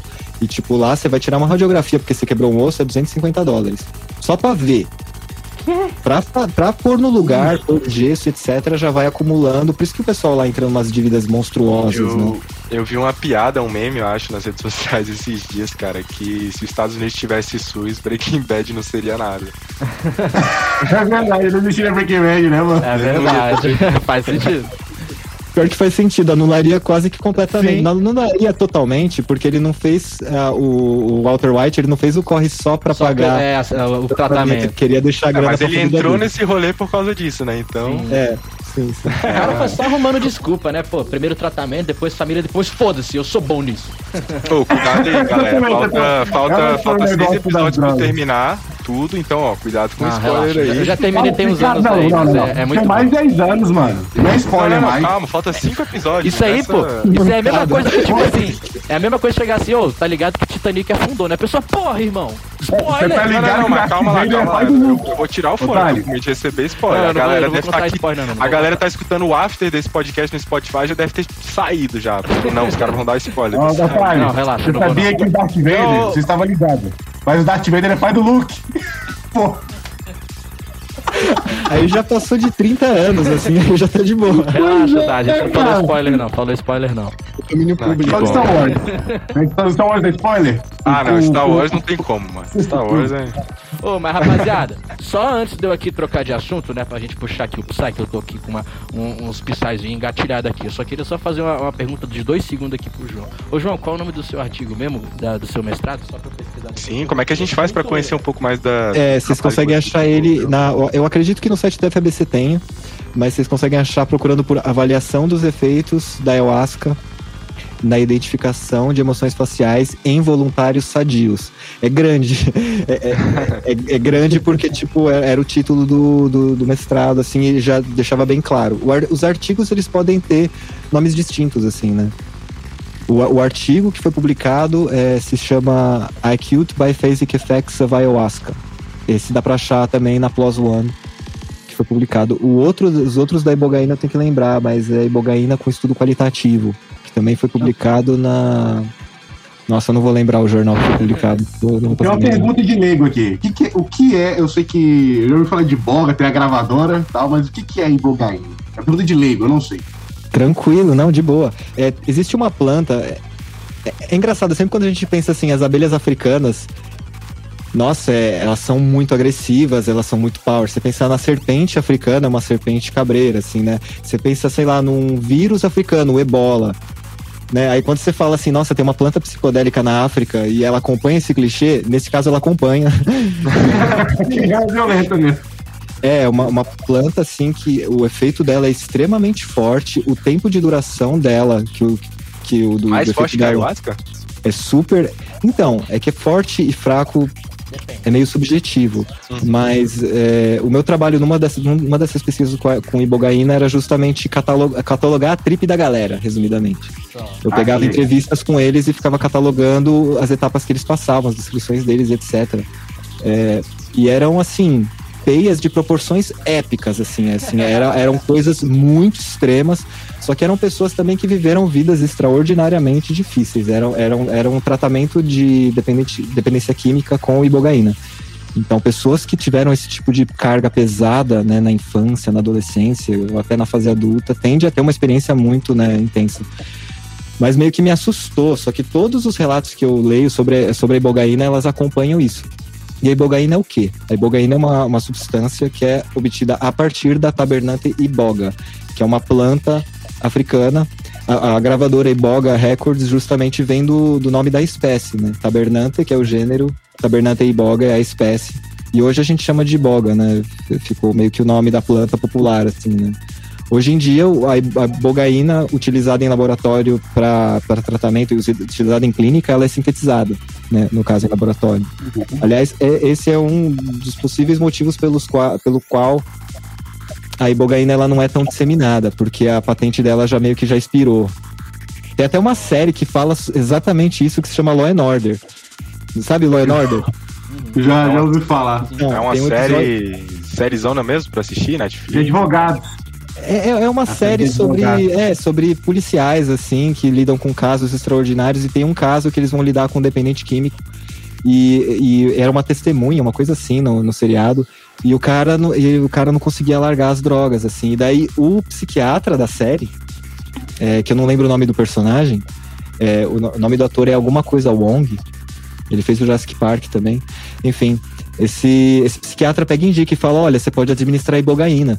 Porque ibogaína já é estudada extensamente para dependência química, só que ela não é divulgada porque a grande indústria farmacêutica não tem interesse nela, porque não vai gerar dinheiro. Ele fala com essas palavras, assim.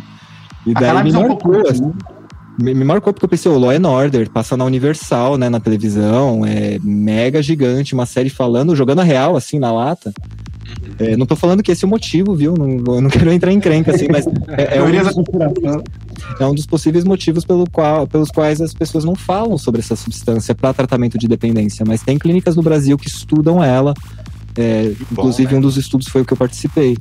Caralho. Mano, só pra gente encerrar esse assunto, eu queria, mano, te parabenizar aqui, mano, falando de, de forma pessoal mesmo, porque, assim, as experiências que eu tive, em especial a experiência que eu tive com a ayahuasca no, no ano passado, eu fui uma vez só. Então eu sou uma criança, né, perto até do Afonso, perto de você, mas assim, é porque a experiência que eu tive É, eu sou passado- também, não é assim não, velho. foi. é, mano, enfim, tipo, a experiência que eu tive no ano passado foi realmente transformadora pra minha vida e que foi algo assim, tipo, eu chorei do início do ritual até o final. Foi meio que um processo de limpeza, realmente, igual o Afonso estava comentando, eu senti algo parecido, assim, em relação à minha relação com as pessoas mais importantes da minha vida, seja minha família, meus avós, minha mãe, enfim, foi algo realmente transformador pra minha vida e eu não vejo a hora também de retornar. E, tipo assim, é uma coisa que eu até falo com, com os meus amigos, mano, tipo assim, eu acho que se cada pessoa do mundo tivesse uma experiência psicodélica com a- as características das que eu tive, eu acho que o mundo seria um lugar totalmente diferente, sabe? Porque as pessoas iam ter a oportunidade de, de parar pra refletir sobre coisas que talvez eu acho que não é tão comum assim, não é tão, tão difundido. Então eu acho extremamente importante esse tipo de trabalho igual você fez. E acho que o legado que você deixou, acredito que estão sendo realizadas novas pesquisas hoje em dia. Espero que sim, né? Tem que estar rolando. Estão porque- rolando, né? Estão rolando, na verdade eu meio que tenho contato. Às vezes eu falo com um professor de uma facu aqui e ali, eles até falam, "Ô, vem fazer o doutorado em volta aí. tipo, não, Tá fazendo falta aqui. Só que não, não, não dá tempo, né? Tipo, não tem mais tempo. Porque isso é um Ó. trabalho que é de segunda a segunda. Trabalhar com ciência, pesquisa científica é segunda a segunda, não tem feriado, não tem final de semana, não tem nenhum tipo de auxílio, transporte, alimentação, décimo terceiro. É importante deixar isso claro. O salário, ele tem o nome de bolsa. Que a galera às vezes confunde, que fala, não, mas a bolsa não é aquele dinheiro que você recebe da universidade para investir em você. Não, isso o nome, o nome disso é reserva técnica. A bolsa é efetivamente o salário dos cientistas nessa etapa de mestrado, doutorado, pós-doutorado, assim. Tu não pode ter Então. nenhum tipo de renda, senão eles cortam a bolsa. Então, eu- eu- parece que a FAPESP, que é a Fundação de Amparo à Pesquisa no Estado de São Paulo, tiraram essa cláusula porque era- ela era muito hipócrita. É, porque acontece o seguinte, você tinha um monte de, de gente fazendo iniciação científica, ganhando, sei lá, a bolsa de 400 reais. E como que você vive em São Paulo com 400 reais, cara? Não tem, você não paga nem metade do aluguel. Então, Quem dirá pagar o aluguel inteiro e alimentação e tal. Então eles tiraram, e todo mundo, né? Consequência, todo mundo tinha duas funções. Fazia a pesquisa e trabalhava num bar ao mesmo tempo. né? Então, tipo, É, eu o cientista é tiraram. muito- Não tenho certeza, mas parece que a FAPESP tirou isso há uns dois, um ou dois anos atrás. Mas agora eu é sei que tem valorizado no nosso etapas, eu não sei como é que elas estão.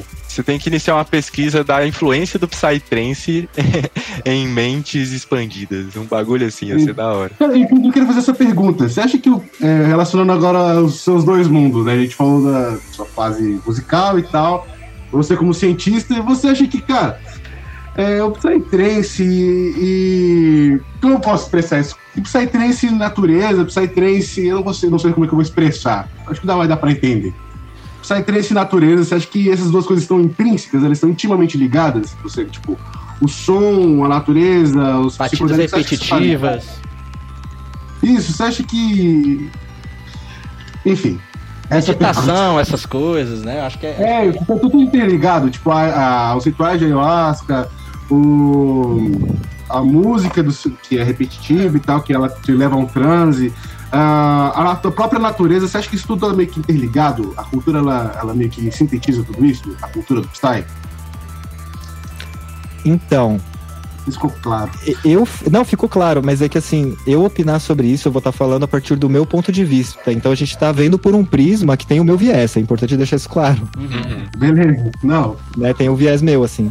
Mas olha, pra ser bem sincero, eu, eu sempre senti uma carga muito intensa, uma carga xamânica muito intensa no Psytrance em todas as vertentes quando eu comecei a frequentar as festas, sabe? De ter aquele sentimento de não tomar nada, não, sabe? Eu, eu sempre fui do adicto ao café e sempre tomei café. Aliás, no universo paralelo, às vezes que eu vou, eu levo cafeteira, assim, sabe? Fico com uma térmica dessas com café, me sentindo o barão da cafeína no- na pista. Sério. Então, tipo, é, e fico assim, ô, você quer um café? Eu tomo um café, galera. Não, é café mesmo, é café. Café, café. Isso é café ou café, café? é café, café, café. E, e de estar naquela situação de dançar durante muito período, um, um- um- um período longo, dá uma sensação em mim de que parece que a gente já fez isso. E a gente fez isso durante muito tempo, sabe? Bastou o primeiro, primeiro lá, é, talvez nem Homo sapiens ainda, talvez um elo perdido entre o Homo sapiens, sapiens e o Neandertal ou algo do tipo. O primeiro que pegou um pedaço de pau e começou a bater, ou pegou um galho seco e foi tocar um didgeridoo, a partir daí eu acho que a gente já começou uma outra era, assim. Uma outra fase que se você faz esses movimentos repetidos e harmônicos, inclusive, você começa a eliciar um estado de consciência não comum. Eu evito um pouco a palavra alterado, mas você começa a trazer um pouco disso à tona, sabe? Então eu acho que é total. Eu não tô falando que o Psytrance ele é do jeito que ele é por conta disso, mas eu entendo que talvez ele é desse jeito porque a gente identificou que esse, esse meio funciona. Que um, um evento de Psytrance no meio do mato, ele parece que ele surte mais efeito e mais impacto nas pessoas do que se ele for feito num galpão. E a gente tem festas em galpão, a gente tem eventos enormes de techno, de low, e eu não conheço essas vertentes bem, assim, né? Mas essas festas, elas têm uma cultura de ser de clube, tem uma cultura de ser indoor, em galpões e assim por diante, sabe? E você vê pela energia que é, beleza, o som é legal, é uma questão de gosto também, né? Mas você vê que o Psytrance ele tem uma outra carga muito diferente, assim, sabe? Ele tem um outro. um- eu não vou falar um outro propósito, porque eu acho que é pretensão falar com o propósito da cultura do Psytrance, mas assim, ele tem uma outra característica. Que eu acho que sim, tá ligado uma coisa a outra. Da mesma forma que a gente peneirou o Psytrance pro Dark rolar de madrugada. Porque se você for pegar uma, uma, festa inteira, pega um line de meia-noite a meia-noite. Você vai ter um padrão de de manhã ter o full morning, né? De meio-dia ali começa full on, e daí depois vem um progressivo, depois vem um full on night, depois vem um dark. Mais recentemente, agora depois do dark, vem um high-tech que vai fazer a ponte entre essas, essas linhas. E me parece muito que essa evolução, o som se tornou dessa forma, de chegar mais à noite e ficar mais acelerado, e de dia ele ter mais um vislumbre, por conta dessa nossa seleção de ver que esse modelo funciona melhor. Esse modelo aqui, ó, funciona, ele dá certo, ele fica completo, parece que você tem a história do filme inteira, sabe? Tipo, Ah, eu, eu não, sempre tive dinheirados. eu não tô É. criticando aqui as festas que são exclusivas de uma vertente. Tipo, a, a festa que só tem high-tech, a festa que só tem dark, a festa que só tem full-on, a festa que só tem prog. Eu não tô criticando esse tipo de coisa. Mas se um evento de Psytrance que tem todas as vertentes, ele tem temperos ali a muito a mais, entendeu? Concordo. Eu ser mais completo. 100%, 100%. É, como é, É. é, a gente sempre falou isso aqui. Porque, é, tipo, que ele nem você falou da sua proposta do som, né? É a viagem completa. Você passa por todos os estágios, desde a parte mais introspectiva e densa, na madrugada, até a euforia de tarde, da poeira levantar. Realmente a experiência completa eu compactuo com isso. Sim, Também. inclusive, na minha opinião, o chill out, ele tem um papel fundamental nesse, nesse meio também. E o chill out, ele é, ele é meio que colocado como segundo palco, né? A gente vê nos eventos, né? Isso é muito triste. Tipo, porque pra mim sempre foi assim, né? É, antes de eu começar a tocar, antes de eu começar, né? E eu trabalhava nos rolês, assim. Eu pegava e tinha minha folga, eu procurava fazer o trabalho, assim, meu, impecável, certinho. Acabou meu turno, meu amigo. Já era. Não me perguntar nada. Tipo, daí eu pegava e ia pra pista, ficava madrugada na pista. E foi, acho que foi aí que eu acabei criando um gosto muito maior e um carinho maior por essa parte xamânica do trance através do Dark. Porque o Dark, pra mim, até hoje eu escuto. A gente fala, nossa, esse som aí é xamânico. Às vezes não tem nenhum sample de floresta, nenhum sample de Ícaros, Chipibo ou de cantos indígenas, mas você sente que o- a carga dessa música é xamânica, sabe? E daí eu passava por essas fases e depois, ao invés de eu ficar pro Full On Morning, etc., eu meio que na minha cabeça substituía isso pelo chill out. Então eu saía na madruga e ia pro chill out. No universo paralelo, o primeiro universo paralelo que eu fui, a- a- o meu roteiro era esse. Era acordar de manhã, faz o trampo e tal. Vou ter uma folga, é a pista à noite e depois pega o chill out pra renovar, dorme, acorda e volta, sabe? Tipo, o chill out, ele, tinha um, ele tem um papel fundamental, acho que nessa, nessa história como um todo, sabe? Então você conseguia dormir de dia lá no, no- no- na UP, mano? Que eu vejo todo mundo falando que lá é um calor desgramado, mano. Cara, mas eu sou meio. Ó, eu sou flexível. então, tipo, por exemplo, é, não foi nesse UP, mas foi no anterior. não nesse último P, mas no anterior a, a esse último, eu fui e eu ia passar, eu acho que só 20 horas no P, 18 horas, sei lá. Porque eu tava vindo de um outro rolê, daí eu ia pegar, tocar no P, já tinha que sair pra tocar em outro. E daí quando eu cheguei no, no P, eu fui lá na, na onde era o Camping dos Artistas, que é o, um ponto mais distante, inclusive, da entrada, né? E cheguei lá e é, eu encontrei o pessoal na portaria e eles falaram, ó, tem uma barraca aqui pra você, já você pode descansar. Daí eu pensei, meu, é maior caminhada pra eu vir pra esse camping. E eu vou ficar aqui, não vou ficar nem 24 horas. Eu não vou usar essa barraca. Eu vou ficar no rolê e se precisar dormir, eu durmo na rua, assim. Eu durmo no, na, na areia, assim, sabe? E daí, e daí foi isso que eu fiz, assim, sabe? Tipo, eu falei pra Inê, a, a DJ Inê, a de Goa, ela tava, era, era ela que tava lá, eu falei pra ela, eu falei, ó, pode deixar minha barraca pra alguém que estiver precisando, que eu não vou usar. E daí eu saí, fui pro 303, daí eu toquei, deixei minha mochila lá e saí e fiquei dando rolê no festival. E daí quando deu sono, eu estiquei minha canga num lugar lá e dormi. Só que eu escolhi as sombras. eu escolhi Ah, o lugar onde era né? sombreado, porque não dá, não, não dá. É impossível dormir no universo paralelo numa barraca depois das 8 da manhã. Se você tiver sorte. Porque a partir das 7 já começa o bicho pegar, assim. Caralho, velho. Acorda Mas aí eu escolhi as sombras, e como você tá numa sombra né, e aberto, né? Sentado dentro de uma barraca, tem ventilação, então eu dormia tranquilo. Então eu sou flexível né, nesse sentido. Mano, tu falou que tu é flexível, mano. Vou puxar um assunto aqui, porque agora falando um pouco mais do teu som. Tu é flexível pra caramba também no teu som, mano. Porque você é um dos poucos artistas que eu consigo ver que consegue atingir um público tanto que consome mais aquele som comercial, né? Você tem as suas tracks, assim, que, tipo, explodiram, né? Tem a, aquela com Special M, né? Que é a Monster Breeze. Tem a a Bela Tchau, né? Que é até a música da, da história que eu vou contar daqui a pouco. E ao mesmo tempo você toca nos principais festivais de, de som noturno também, da, desde a Cosmic Crew até a High Tech Revolution. E eu queria saber, tipo, é, como que funciona isso aí pra você? Como que você meio que organiza as tracks que você vai produzir?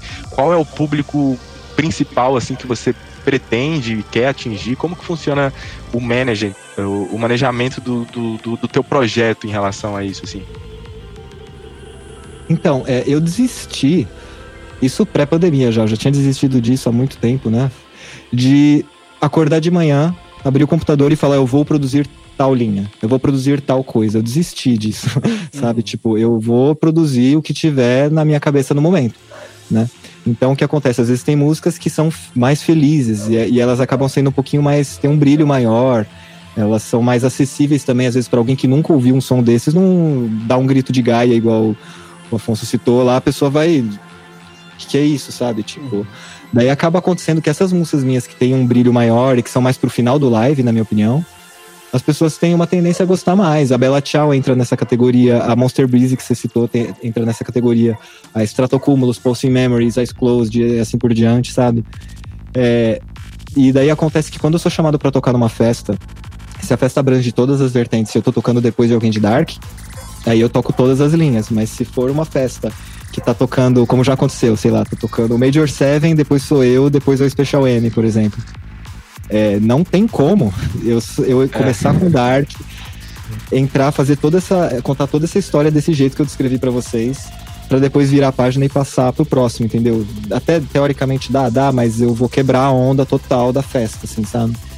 Então eu procuro já de começar de uma maneira diferente, assim, sabe? Como é, você citou da, da Black Sheep, é, ela é um dos casos que, dependendo do rolê, eu, eu abro com ela, abria, né? Agora vai ter outras que eu vou usar pra abrir, mas é, eu abria com ela, começava com ela, e ia meio que me direcionando pelo próprio, próprio público, sabe? Então o management, digamos assim, ele acontece em loco. Ele não acontece muito antes, ele não é muito premeditado, assim, sabe? Eu tenho uma noção, né? Se eu vejo quem vai tocar, eu vejo a ordem do line, eu tenho uma noção, beleza, eu já sei o que vai acontecer, mas eu decido essas coisas na hora, sabe? Que massa, mano. E tipo assim, já puxando esse gancho também, já vou engatar outra pergunta, mano. Porque eu lembro que a gente comentou em off que você toca o seu digerido.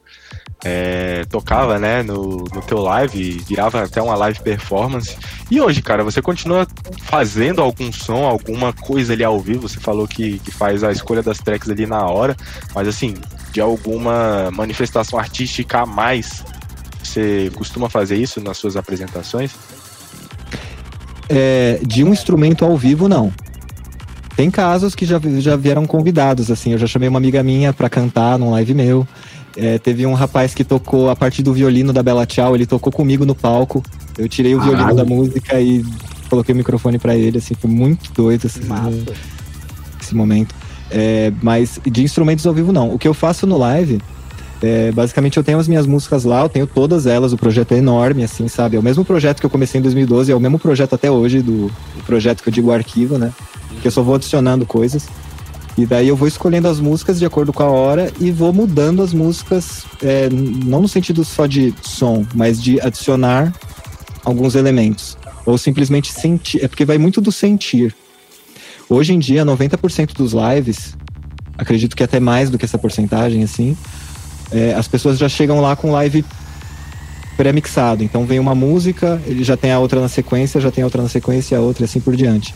Então é meio que um piloto automático. Você chega lá, aperta a barra de espaço, a música começa a desenrolar, e daí o, o artista ele começa a fazer intervenções na música com efeitos, adiciona uma coisa aqui e ali.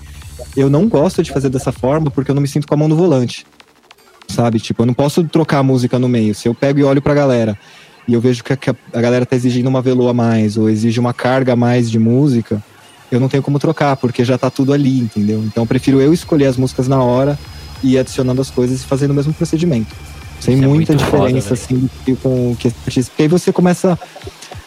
É, eu não tô criticando quem faz isso, quero deixar isso bem claro, né? Mas é, eu me sinto mais à vontade, eu me sinto mais seguro, entendeu? E acaba Porque que cada live fica único, né? Sim. Sim, cada live fica único, mas acontece assim. Por exemplo, quando você tá numa situação dessas da, da foto de vocês, por exemplo, você tá olhando lá, tem um mar de pessoas, né? E pra você, pra mim, me dá uma sensação de exposição muito grande. Então eu evito olhar pra todo mundo, assim, sabe? Eu geralmente pego uma pessoa ou duas e uso elas de termômetro, sabe? E aí é até foda, quando no meio do live, às vezes ela troca de lugar e foi um pouquinho mais pra trás, eu perdi a pessoa, já perdi, perdi o termômetro, sabe? E daí eu fico vendo por elas. Então, às vezes eu vejo que elas estão ali, estão engatando e de repente demandam outro nível. Aí eu já sei, nossa, então a próxima música eu posso mandar essa, essa, essa, essa, essa ou essa. Vai ser essa, daí eu de- decido na hora, entendeu? E daí eu viro pra ela e vou, vou meio que caminhando o live de acordo com isso. Eu tenho em mente a que eu começo e a que eu termino, nesses casos, né? Mas Aí vai basicamente você, assim, você vai preenchendo assim de acordo com o feeling, né?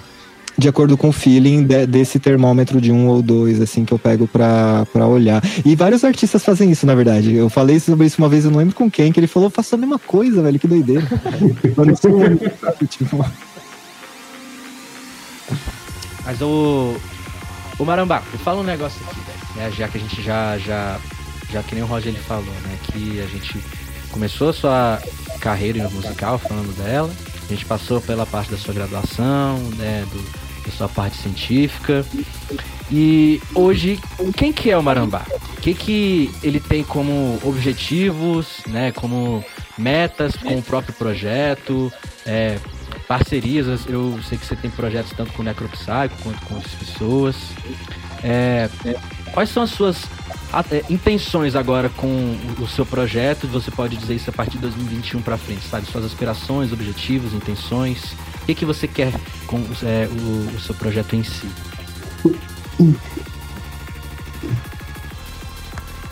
É uma pergunta bem densa, foi mal. é importante, é porque eu não penso assim em termos de metas, assim.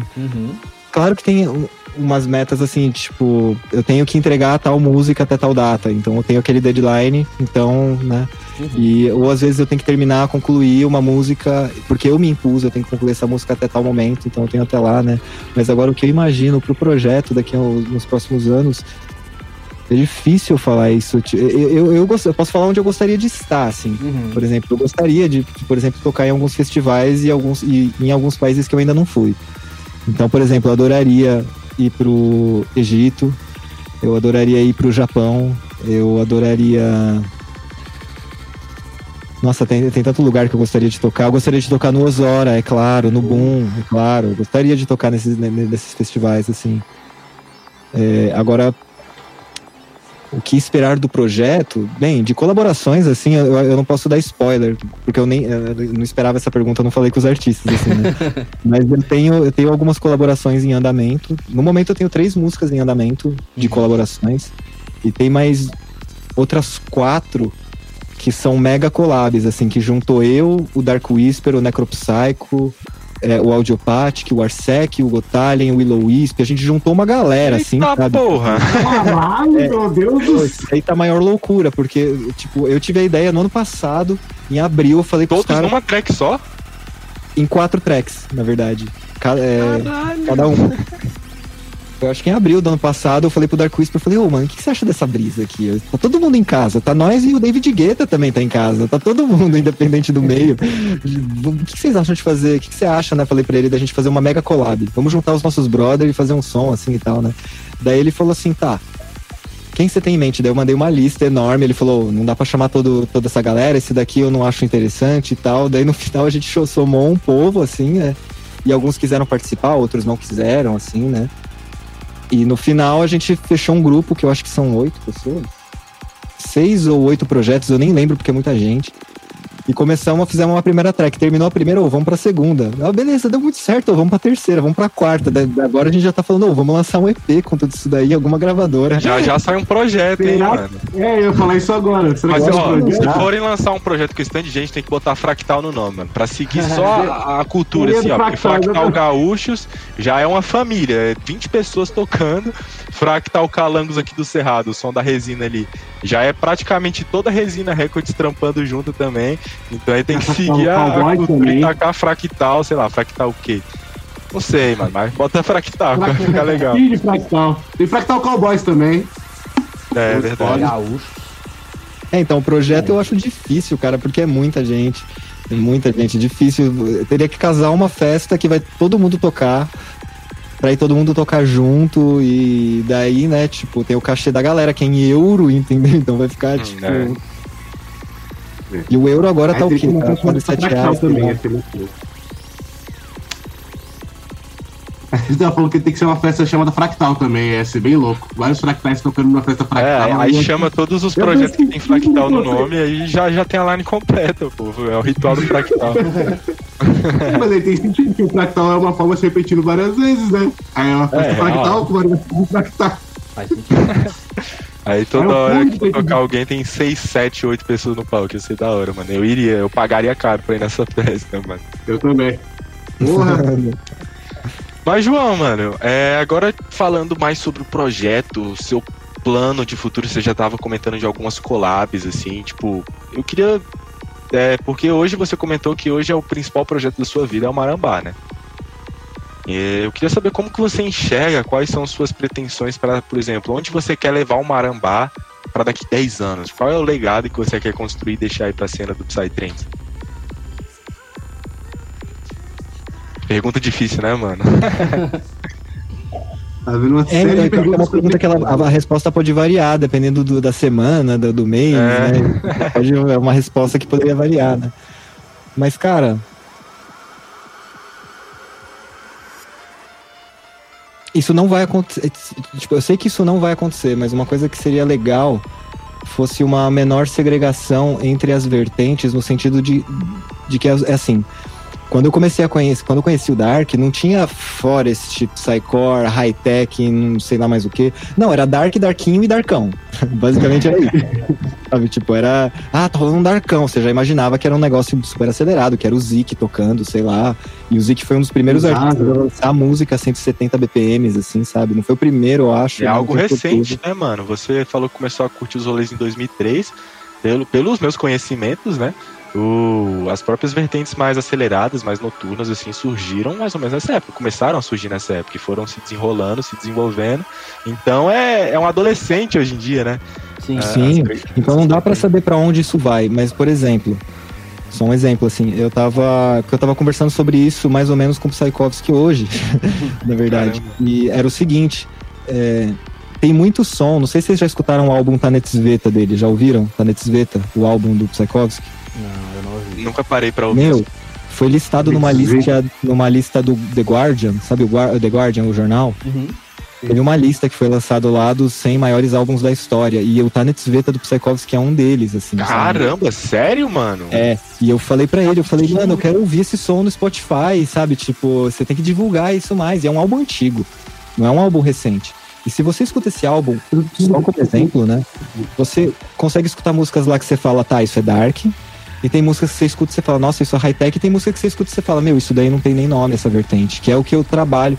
Que é mais ou menos, algumas músicas minhas, elas não se encaixam em nenhuma das duas linhas, assim, sabe? Experimental, né? Então, mas experimental hoje a galera tá, tá usando esse termo pra tudo. Existe o experimental do prog, por exemplo. Existe o experimental do Fulon, existe o experimental do Dark, que aí a galera pode englobar o Psycore como sendo um deles, entendeu? Então, experimental fica muito abrangente. Então, é. Tá eu, vago, por- né? é, eu, por exemplo, como desde o começo eu ficava perguntando pros DJs, ô, que, qual é o nome disso? Como eu acho mais som assim? E os caras me falavam, meu, os caras que fazem isso, eles fazem dark. E é isso, não tem nome essa vertente. Até hoje, na verdade, ela não tem. Existe o high-tech, o high-tech puro, que o Cosmo desenvolveu com o Kim Zaza também, o Psychovsky, existe o high-tech puro, mas existe algo que tá ali no meio que não tem um nome, sabe? E é uma das vertentes que eu sou mais apaixonado. E daí, uma vez conversando com o Necropsycho, ele me falou: ah, o Dark Whisper tá chamando isso de New Age Psychedelic. Só. Daí eu, daí eu gostei do nome. Primeiro porque eu já go- gosto, gostava de New Age. Que é, é New Age já entra Jean-Michel Jarre, é, Klaus Schulze, Vangelis e etc, né? E eu já curti esse tipo de som e eu pensei assim, nossa, tipo, pior que faz sentido. Se eu pegar as minhas músicas e eu tirar todos os elementos rítmicos e de bateria, etc, fica um New Age. Aí eu lancei um projeto de ambiente chamado Namu com essa ideia em mente, catar uma música do Marambá, tirar todo o resto e, e só tocar a parte do ambiente, da atmosfera e funciona. E eu achei isso Claro. legal. Daí eu pensei, eu vou adotar esse nome. E adotei. E, tipo, então, se você ver no meu, so- no meu SoundCloud, tudo lá tá classificado como New Age Psychedelic, sabe? Não tá como Dark ou como High Tech. A não ser se a track realmente é Dark, incontestavelmente, ou se ela é High Tech incontestavelmente, assim, sei lá. Só. Que, que tem timbres que são do High Tech, e daí eu chamo assim, sabe? Mas esse, essa parte do meio me interessa muito e, e me agradava muito essa- esse período onde não tinha muita segmentação, assim, sabe? Então eu gostaria que isso acontecesse de novo, entendeu? Que, que as pessoas brotassem, aparecessem com, com músicas que você não encaixa em nenhuma vertente, entendeu? O que eu vejo muito produtor falando, assim, questão, tipo, ah, o que, que você toca? A maioria fala assim, eu toco Psytrance. E é isso. É o que eu concordo. Uma vez eu tive uma conversa longa, porque chegou uma época a ter uma polêmica em cima do meu projeto por conta disso. Que uma galera falava, não, é dark. Outra galera falava, não, é high-tech. É, outras pessoas falavam, não, é forest, mas acelerado. Hum. Então, tipo, ficava meio que nisso, nisso. Daí uma vez eu falando com o Agil, é, eu falando pra ele, eu falei, meu, escuta esse som aqui. Daí eu mandei o som, aliás, eu- era físico, eu mostrei pra ele, eu falei, ó, esse som aqui. Daí eu falei, que, do que, que você falaria que é isso? É o quê? É dark, é, é high-tech, é o quê? Ele falou, meu, é psychedelic. Ponto final, assim, sabe? tipo, daí eu pensei, é. Tá, é isso, então é isso. Então, tipo, eu falei, então eu desencanei. Falei, falei até uma vez isso em algum post aí, falei, meu, é música, chama do que você quiser. Se você falar que é dark, com influência de forest, tempero de high-tech, com um quê de sei lá mais o quê, Um retrogosto de rock. é, é um som É, retrofuturista que remete à Grécia Antiga, ao mesmo tempo que remete ao xamanismo, sei lá, chama do que for, assim, sabe? Mano, eu tenho. Ô, ô, João, eu tenho uma analogia, mano, que eu gosto de fazer. Eu já falei ela em vários outros podcasts, vou falar aqui de novo, porque pra mim ela sempre se encaixa, mano. Tipo assim, pra mim o Psytrance é um pãozão. Porque um pão, você consegue colocar tanto uma Nutella doce pra comer, assim como você pode, sei lá, botar uma lapona de carne e comer. Ou seja, você consegue misturar com muita coisa. E a gigantesca maioria das vezes dá bom e, se- e vira uma coisa gostosa, vira uma coisa que dá certo. Eu acho que o Psytrance é muito tem disso, errado, você né, consegue encontrar de tudo, principalmente no mundo de hoje, que a gente é bombardeado o tempo todo de referência, de, de coisa. E o Psytrance também acaba sofrendo influência disso, né? A gente tem Psytrance para todos os gostos, de, de todos os tipos, de todas as maneiras. Eu acho isso incrível, riquíssimo para pra nossa cultura e a cada dia mais vem surgindo um som diferente, né? O Kadum, não sei se você já chegou a escutar o som dele, ele lançou. Conheço ele, um, nossa, um excelente músico e muita gente Sim. fina. A gente tocou junto, acho que em Rondônia. Ele até improvisou na flauta em cima de uma música minha. Nossa, Da hora, demais. mano. Ele é muito Demais. brabo, velho. Ele é muito brabo. Mano, ele lançou esse último álbum dele, pra mim foi uma revolução no que eu conhecia de Psytrance, tá ligado? Porque ele colocou instrumentos totalmente novos, assim. Eu É, trazer um. eu nunca tinha escutado num- numa track de Psytrance e, porra, ficou incrível, tá ligado? Ele botou um toque único dele que, mano, daqui eu boto fé que daqui cinco anos a galera vai estar começando a fazer mais esse estilo de som e todo mundo vai ligar isso ao Kadum. Porque ele criou uma coisa nova, ele in- inventou um novo ingrediente pra atacar dentro do pãozão que é o Psytrance, tá ligado? Ele inovou. É, então, isso é fundamental, velho, porque, tipo, o que mais tem hoje é mais do mesmo. Sabe? Tipo, a galera. Se você pega é, e, é, e foca assim, fala, eu quero fazer o som igual ao do fulano. Tipo, não vai sair igual, né, de início e tal, mas se você ficar focado nisso e todas as suas energias estão centradas nisso, vai chegar no momento que você vai fazer um som igual do cara. Só que aí, e você quem é, entendeu? Sabe, tipo. Mais um, né? É, é, e você perde um pouco a identidade, entendeu? Já, te- já, já teve vários artistas que, tipo, já me falaram que, nossa, olha, eu foquei, eu queria fazer o som igual do cara. Eu cheguei lá, cheguei. Não me acrescentou em nada, não me dá, sabe? Tipo, ele escuta o som, ele lembra do cara. É diferente, tipo, de, por exemplo, acontece. Tem muita similaridade em alguns sons entre eu e o Psychovski. Mas é porque eu sou apaixonado pelo som do cara, assim, sabe? Eu me sinto maior privilegiado até de ser brother dele hoje em dia, assim, sabe? Da gente, dele me chamar no WhatsApp, ô, e aí, pá, não sei o quê. Tipo, pra mim é muito surreal. Ele, o Necropsycho, sabe? Tipo, o Goagil é outro, assim, pra mim é muito surreal. Três, Essa galera- três lendas do Psytrance. É, né? e hoje em dia essa galera tá no meu WhatsApp me mandando mensagem. O que que aconteceu com o mundo, sabe? Ué, hoje o- usa o WhatsApp, mano? Todo mundo tem aquela imagem de, de 27 guru do Himalaia, assim, do cara, que ele tá lá meditando 24 horas por dia, ele só sai pra fazer os rituais dele. Então é, é muito louco. Daí é claro que você vai encontrar uma similaridade entre esses, en- entre esses sons, mas você vê que não é igual, passa longe de ser igual, mas digamos assim, se você for um, um DJ, dá pra você virar uma música minha com a deles, por exemplo, sabe? Tipo, tá ali na mesma frequência, na, na- no mesmo BPM quase, assim, sabe? E são artistas que também tem os dois lados da moeda, assim, também, sabe? Tipo, você vê o Necropsycho, você tem som deles, dele que é mais puxado pro dark, outros que são muito acelerados, assim, e outros que são puxados pra um brilho muito grande, assim. O Psychovski idem, assim, sabe? E o, o que eu acho legal a, a respeito deles, que é algo que eu valorizo também, é o transe ininterrupto, que eu acho que faz falta hoje. Se eu tivesse que falar algo que faz falta pra mim hoje em dia, é o transe ininterrupto, assim, sabe? Tipo, é. Não que eu critique artistas que fazem som desse tipo, né? A gente é livre pra fazer, fazer o que a gente quiser nessa música em geral, não é só na, no Psytrance. Mas o tempo inteiro parar e parar e parar, você corta o fenômeno da dança estática que a gente estava falando agora há pouco, entendeu? Que tem um estágio que você atinge que tem que ser ininterrupto pra chegar lá. Sim. A hipnose, Sabe? né? Aí eu te É pergunto, onde que tá o trance do Psytrance, tá ligado? É, tipo, se você para toda hora, você não chega no trance do Psytrance, não chega no transe no negócio. Eu acho Pois que é, tá- eu vou, eu vou um pouco a... Pois é, eu vou compartilhar uma parada com vocês que eu senti durante a, pande durante a pandemia. Agora eu conheci muito som diferente de linhas que não tem nada a ver com a minha. E um dos sons que eu conheci é de um cara chamado Ben Bomer. Vocês já ouviram esse cara? Não, eu não conheço.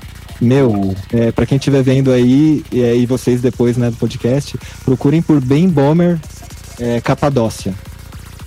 Tem um, tem um canal do YouTube chamado Circle, que eles fazem live streams em uns lugares paradisíacos, Ah, lindos. tô ligado. E tem um deles, que é o do Ben Bomer, que ele fez na Capadócia, na Turquia, e ele tá. Ele fez a live no topo de uma. num balão. Que? E, meu, o som do cara é lindo. É, é, é outra coisa, né? Eu acho que é prog house a vertente. É bem melódico. Não tem break quase, assim, sabe? E é um som que eu escutei, eu até falei pra minha namorada. eu Falei, nossa, olha, isso daí é mais trance do que muito trance, na verdade, se você for ver. Acho que eu Olha não vi só, tipo.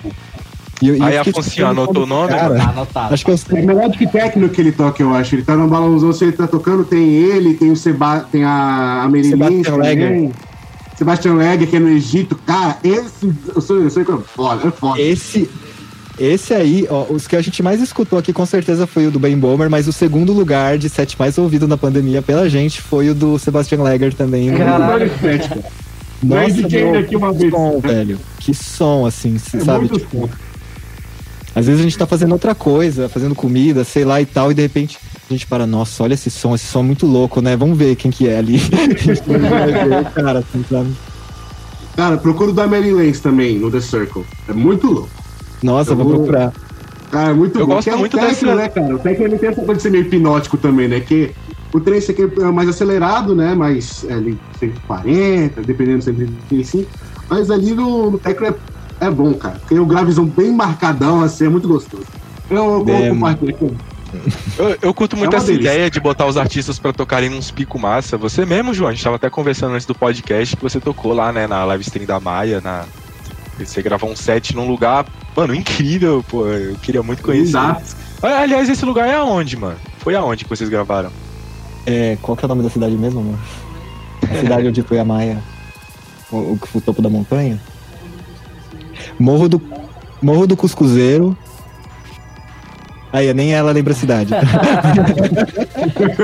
Mas acho que tacar Morro do Cuscuzeiro no Google você já deve encontrar alguma coisa, né? Sim, Sim, é Piratininga? Não lembro, é no interior de São Paulo. beleza. Então, foi demais isso. Os caras, quando eles convidaram a Maia, chegou e falou: ó, uma live stream aqui. Quando mostraram uma foto, eu falei: nossa, que doido, tô dentro. Daí eles falaram: é, vai vir você. Hã? Analândia. Analândia é o Só. nome da cidade. Ah, que massa. É, interior de São Paulo. Daí é, cha- chamaram eu, o Becker e o Danger. Uhum. E daí é, só tinha acesso naquele morro de helicóptero, assim, né? Porque foi a primeira coisa que eu pensei. Eu olhei e falei, ô, mas como que a gente vai subir lá com o equipamento e tudo mais? Daí eles falaram helicóptero. Eu falei, já, nossa, nunca andei de helicóptero na minha vida, velho. tipo, já, já, já, tô inclin... já tava inclinado por causa do rolê, que era da Maia, pela, pelo pico, e agora ainda eu vou de helicóptero, demorou. Passeio de helicóptero. Da hora, né, não? Pô, se fosse o helicóptero, eu tava aí. Sim. Ficou muito da hora, mano. Tomara que mais Obrigado, coisas assim velho. aconteçam na, na cena trance, mano. Eu, eu, eu sou um cara que escuta muito set. Eu escuto muito, principalmente de, de sets gravados em festa. O, o Aloy da BSTV faz um trabalho incrível Sim. nesse sentido, né? Que você consegue escutar o set inteiro. Mas essa vibe também de tu ir pra um lugar no meio do nada, assim, eu acho que é um. dá um, um temperinho especial pra tu assistir o set, botar ali na televisão, curtir. o- Nossa, Vai demais. fazer uma faxina, bota o setzão lá. Muito bom, mano. É, e principalmente acontece também o seguinte, é, quando rola umas streams assim, né? Às vezes não na hora do vamos ver, assim, ao vivo ali a pessoa assiste, mas um exemplo, é o live que eu toquei na High Tech Revolution, que o Aloy filmou, né? É, a High Tech Revolution foi antes de eu ir pra minha tour na Índia. Quando eu tava na Índia, o tanto de indiano que veio me falar do BSTV, que viu o set, assim, foi, era, era absurdo.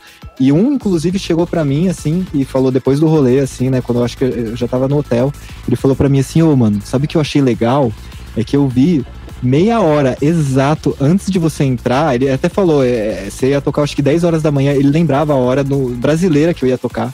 Ele falou, meia hora antes, no relógio, você chegou lá e montou seu equipamento.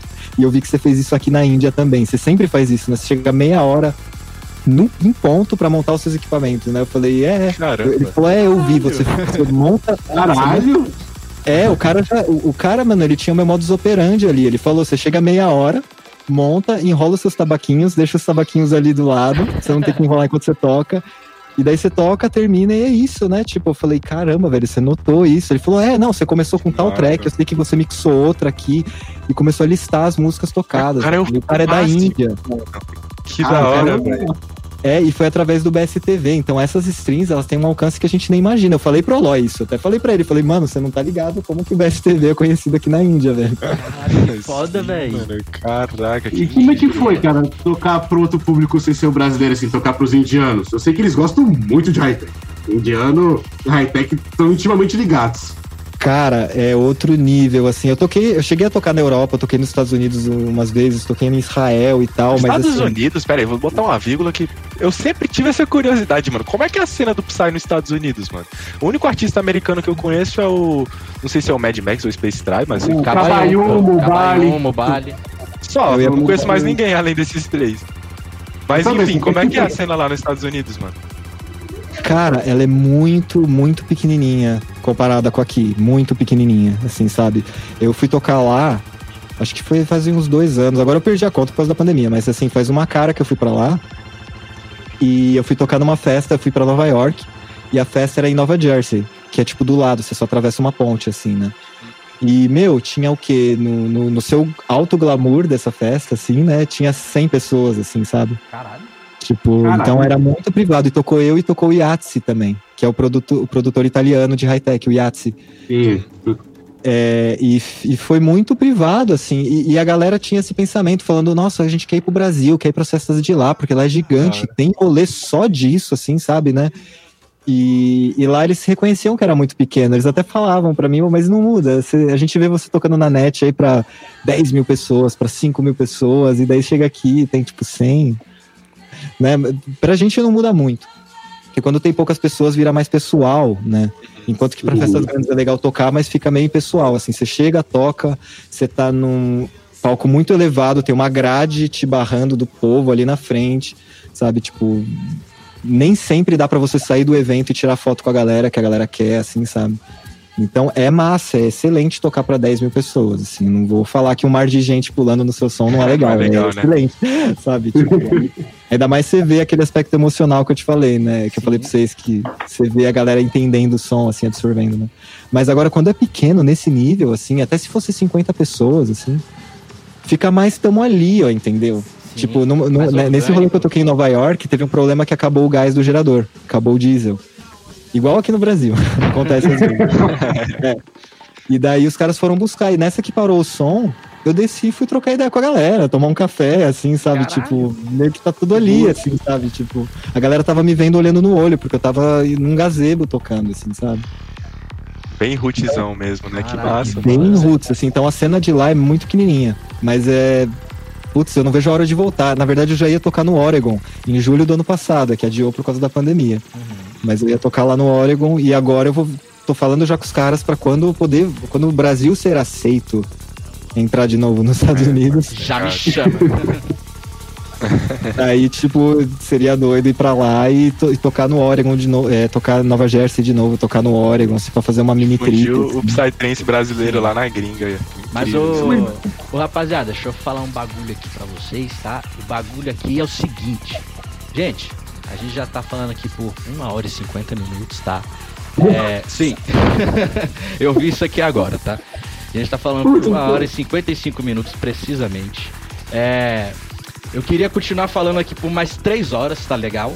Queria, mas é, eu acho que já tá na hora o da gente passar, puxar aqui o, o, o encerramento do podcast. É, antes da gente A gente só tudo encerrar- do perrengue, cara. Ah, mano, aí vai ficar. aí- Não, eh, pera aí, antes da gente encerrar, eu quero só fazer as perguntas que o pessoal fez Ah, pode crer, aqui pode crer. do, da nossa caixinha de perguntas do Insta. Que a galera mandou com todo carinho as perguntas pro João, então eu vou fazer aqui rapidinho antes da gente encerrar. Mas caramba, mano, uma hora e cinquenta, nem vi o tempo passar, Eu mano. sei, mano. mundo Tem que fazer nosso um papo é bom, mano. Eu tomei um Pô, já susto, fica velho. convite, João. A parte 2 um dia tem que rolar, Na mano. moral. Eu tenho certeza que a gente Obrigado. não conversou nem 10%, mano, que a gente pode conversar aí, mano. Sim, Pô, adoraria voltar, mano. não, mas você já tá convidado aqui, pô. Já tá convidado Ah, pra O parte convite é perfeito. Ó, o Juliano Garcia perguntou aqui, como a sua formação de antropólogo, a gente já conversou isso mais cedo, acho que ele errou a, a sua graduação. Aliás, a gente errou duas vezes, né? Porque É. quando você chegou aqui no podcast hoje, a gente achava que você tinha feito é, formação em música, né? O, o Juliano aqui achava que você tinha se formado em antropologia, e era algo totalmente diferente. Mas ele perguntou aqui é, como que a sua formação influenciou na forma que você enxerga o Psytrance. Acredito que como a gente adaptar essa pergunta para o seu curso mesmo, né? E de que forma a biologia impa- impactou a sua visão e a sua vivência no Psytrance? Cara, é, da mesma forma, eu acho que um arquiteto olha pra uma casa de uma maneira diferente que a gente. é, você falou que você tá fazendo engenharia, não é? Eu faço. Ele Os também três. faz. Eu e o Afonso e o Roger, nós É, três. Na verdade, Nossa, os três são engenheiros. Aham, Elétrico. O elétrico, Vocês- outra energia e outro. Eletrônica. Qual, cara? eletrônico. Eletrônica, mano. Caramba, en- então é. Vixe, vo- vocês, quando vocês olham um equipamento eletrônico, ou vocês olham pra um prédio, ou algo assim, sei lá, vocês têm uma visão muito diferente da minha. que Sou leigo, ignorante total nessas coisas, assim, não tenho noção nenhuma. Um arquiteto olha pra uma casa, ele vê uma casa diferente. Eu acho que eu, como biólogo, olhar pra natureza, assim, eu olho pra uma árvore com certeza diferente do que outras pessoas, assim, um animal, um inseto, sei lá, sabe? Coisas que às vezes a gente toma por garantido, a gente não dá valor, assim, sabe? Em, em- em quesito de seres vivos, assim, sabe? Eu acho que esse olhar influencia total, porque eu procuro trazer isso um pouco pra dentro, entendeu? Da música, não tem como. Tipo, não, não é que toda música minha vai ter som de aves é, do, do, do- do bio- dos biomas espalhados aí pelo mundo. Mas eu acho que é mais uma carga que acaba trazendo, assim, sabe? Um, um negócio de puxar mais pra terra, mais pro. Som orgânico, né? É, pra, pra- pro, pro, pro naturalismo, assim, eu diria, de um certo ponto de vista, assim, pra uma visão à natureza como se ela fosse uma deusa, assim, sabe? Ah, Que seria, eu acho que a analogia que eu conseguiria encontrar pra isso. Então, isso, eu diria que não é só assim, minha, minha música é influenciada por isso. Tipo, se eu fosse um designer gráfico, por exemplo, isso ia com certeza estar estampado nas minhas artes. Por mais que fosse, foi um fulano que pediu pra eu fazer é, uma arte pra empresa dele que vende adesivos, sei lá. Você vai fazer o logo, se eu fosse fazer o logo, ia acabar incluindo alguma influência do meu histórico de vida que a natureza faz uma parte. Teve um ponto, tem um ponto fundamental, assim, de, de influência, né? Massa, então acho que mano. influencia total, assim, a minha graduação influencia total na maneira como eu componho, como eu arranjo, como eu toco, como eu até. Enxergo o mundo. É. Se você for reparar, na verdade, o logo do Marambá, não sei se vocês eh, lembram como é que é. Deixa eu ver se dá pra ver por aqui, ó. Tem essa garrafinha que Ah, tem ele, um não, logo. ele tá bem aqui na frente aqui do, do nosso painel aqui do, do- da estrada. Ah, tá? Tá, tá. A gente colocou ele embaixo do, do seu quadradinho. Então, esse logo eu pedi para um amigo meu fazer. E eu pedi para ele colocar certas mensagens subliminares que tinham a ver com o projeto. Uma delas é a questão da árvore e a raiz, que é justamente algo que traz de- dentro do, do projeto a ideia, né?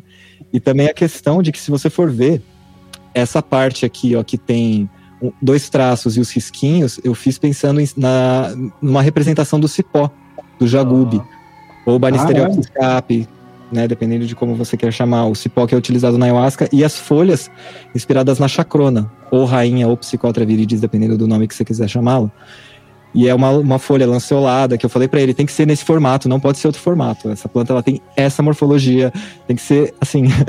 e daí Da é, hora, mano. ficou- influenciou completamente o logo do projeto e a alma do projeto já tá embutida nisso, né? Num processo de cura, assim, sabe? Então, influência total. Essa é a minha resposta. Isso, a logo conversa com tudo que a gente conversou aqui hoje, mano, da sua trajetória. Exato, é, então acaba. Muito Sou incrível, eu, né, velho? É, mano, eu não tenho como. Como fugir, né, mano? É, eu, eu não sou a favor de vestir um personagem pra se Sim. portar, assim, sabe? Tipo, não acho isso legal. Ó, o Moisés Queiroga, brotherzão nosso, mano, ele perguntou. Na verdade, ele não perguntou, não. Ele pediu pro Afonso contar a história da Dara, mano. E eu lembrei que eu tenho a minha história pra contar também, eu já tava Deus, você esquecendo. falou o nome da festa, Thales. Você falou. Não tem problema, não, mano. Não tem problema, não. Não era pra falar? Não, não, não É tem- A gente não, ge- geralmente não fala o nome das festas aqui, tá ligado? É, É a gente toma esse cuidado, mas não tem problema, não. É. Tá, Ah, é. Sobre a festa da Adara, eu não vou contar. Fiquem off. Fiquem Ó, off. se Não, já quiser Não, não, não. Mas já contou. Já, Não eu- olha, eu, eu já comentei, eu já comentei da festa da Adara, tá bom? Eu já comentei, mas eu não vou entrar nesse Tá comentado aí. É, então já foi. É, já foi. Moisés, hoje não, mano. Um dia, não. quando a gente tiver o, o Boteco Psicodélico Premium, aí pagar a taxa, a O gente. Ro- conta. ó, gente, o Roger tava na festa, tá? Por isso que ele tá se cagando de. Eu tava e não tava ao mesmo tempo, eu quero deixar claro. Eu tava na festa e não conhecia nenhum de vocês. É, ó, só, só pra vocês saberem, ó, quem, quem, quem viveu sabe, é só isso que eu tenho pra dizer, tá? Eu não vou poder contar dessa Quem festa. viveu gente. sabe, meu Deus, cara.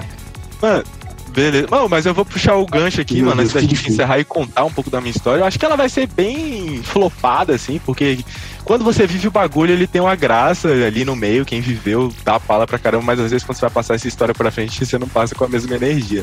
Mas, tipo assim, a gente tava numa festa que foi a Flip Out de 2018. Aí a gente tava todos os meus os, os brother lá curtindo o rolê de madrugada e o, o Marambá, o, o João entrou pra tocar.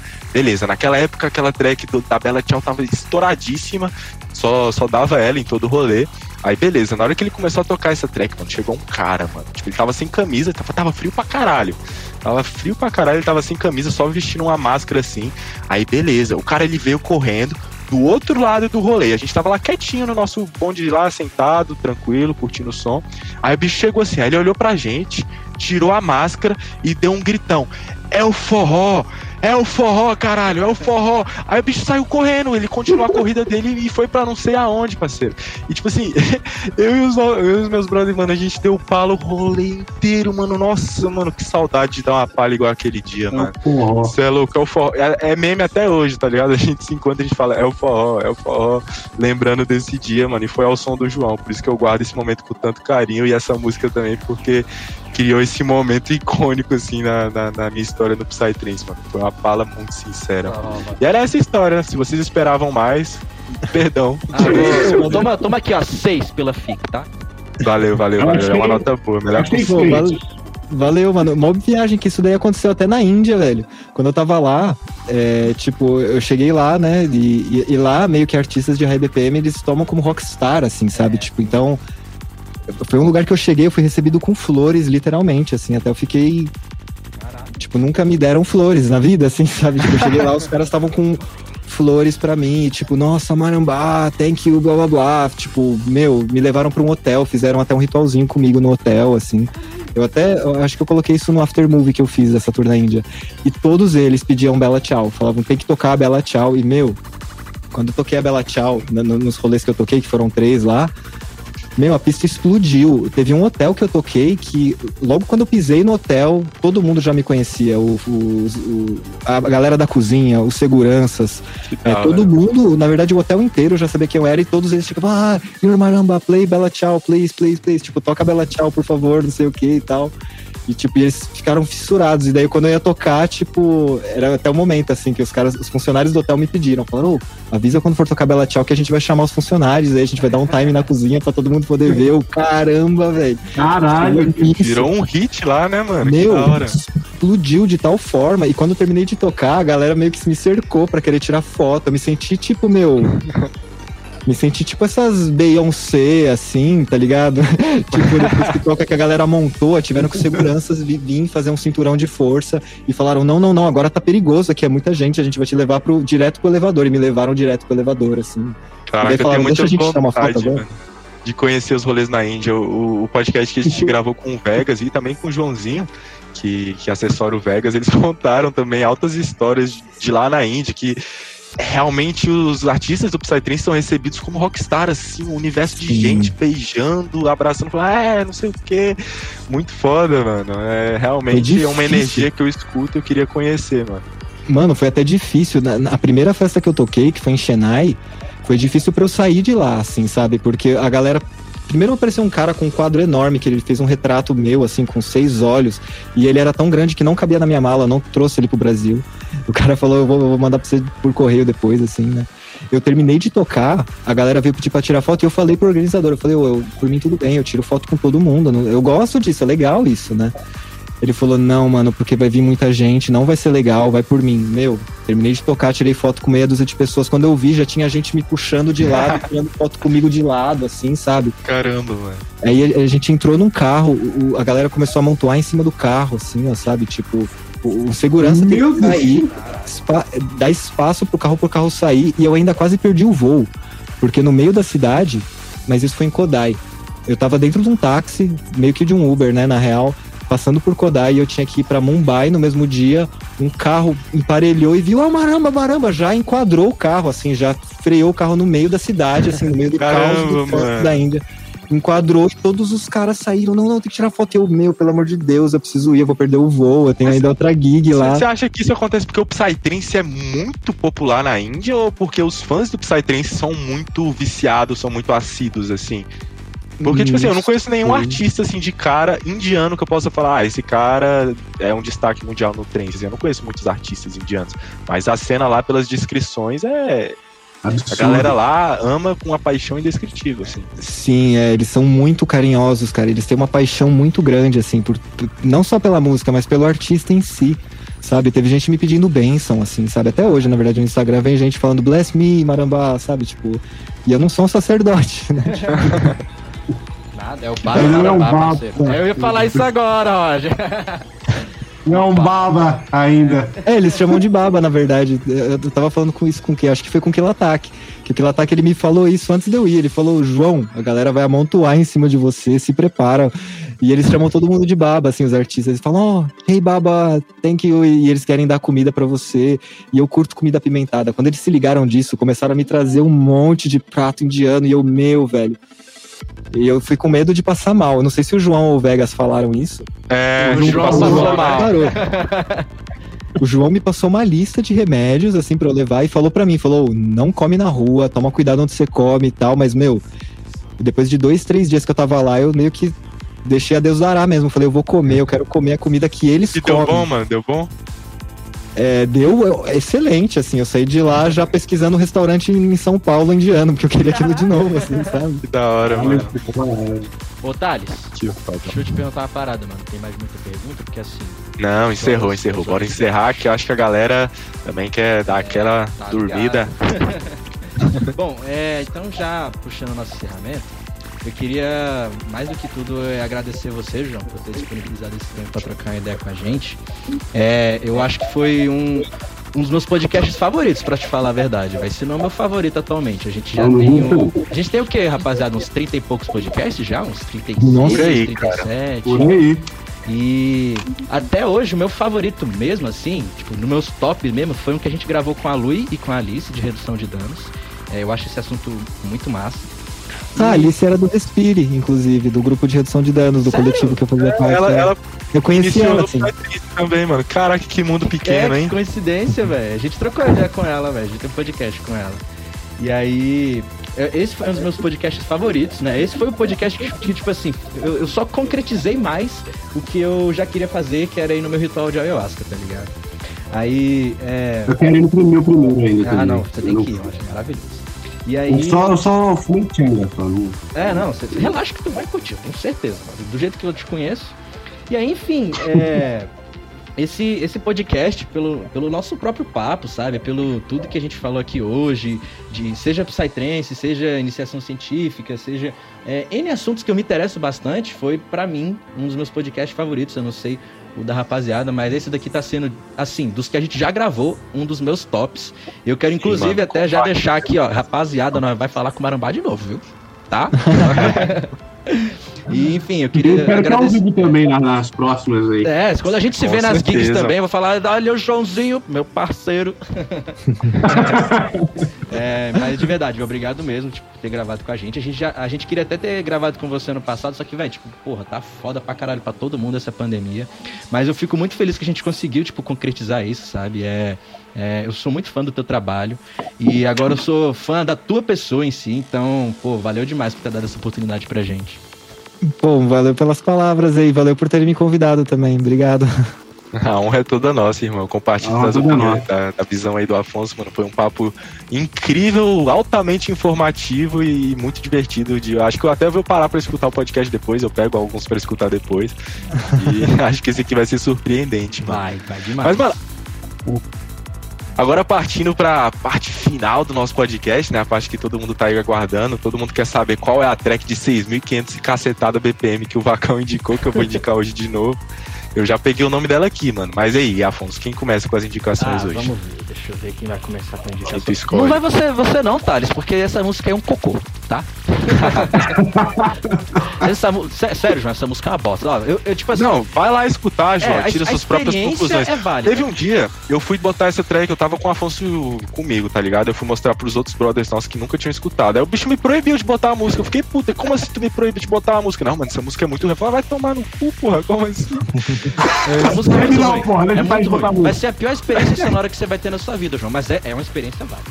É, E olha aqui, eu já escutei menu, mas eita porra, foi mal. Eita, porra. meu Fiquei curioso, curioso. bom, eu vou começar pelo Roger aqui então, já que ele tá hateando Menumas. Roger, você vai começar e você vai indicar Menumas que eu sei. Próximo! Não, vou indicar, nome, vou indicar, na verdade, pô. Vou sem puxação de saco, mas é que eu tava escutando ontem o set do Marambá, da Maia, que é foda, é muito foda, de verdade, eu gostei demais. Minha indicação é essa e também gostei de falar que foi uma honra conversar contigo, mano. Pô, eu sou fã, tá ligado?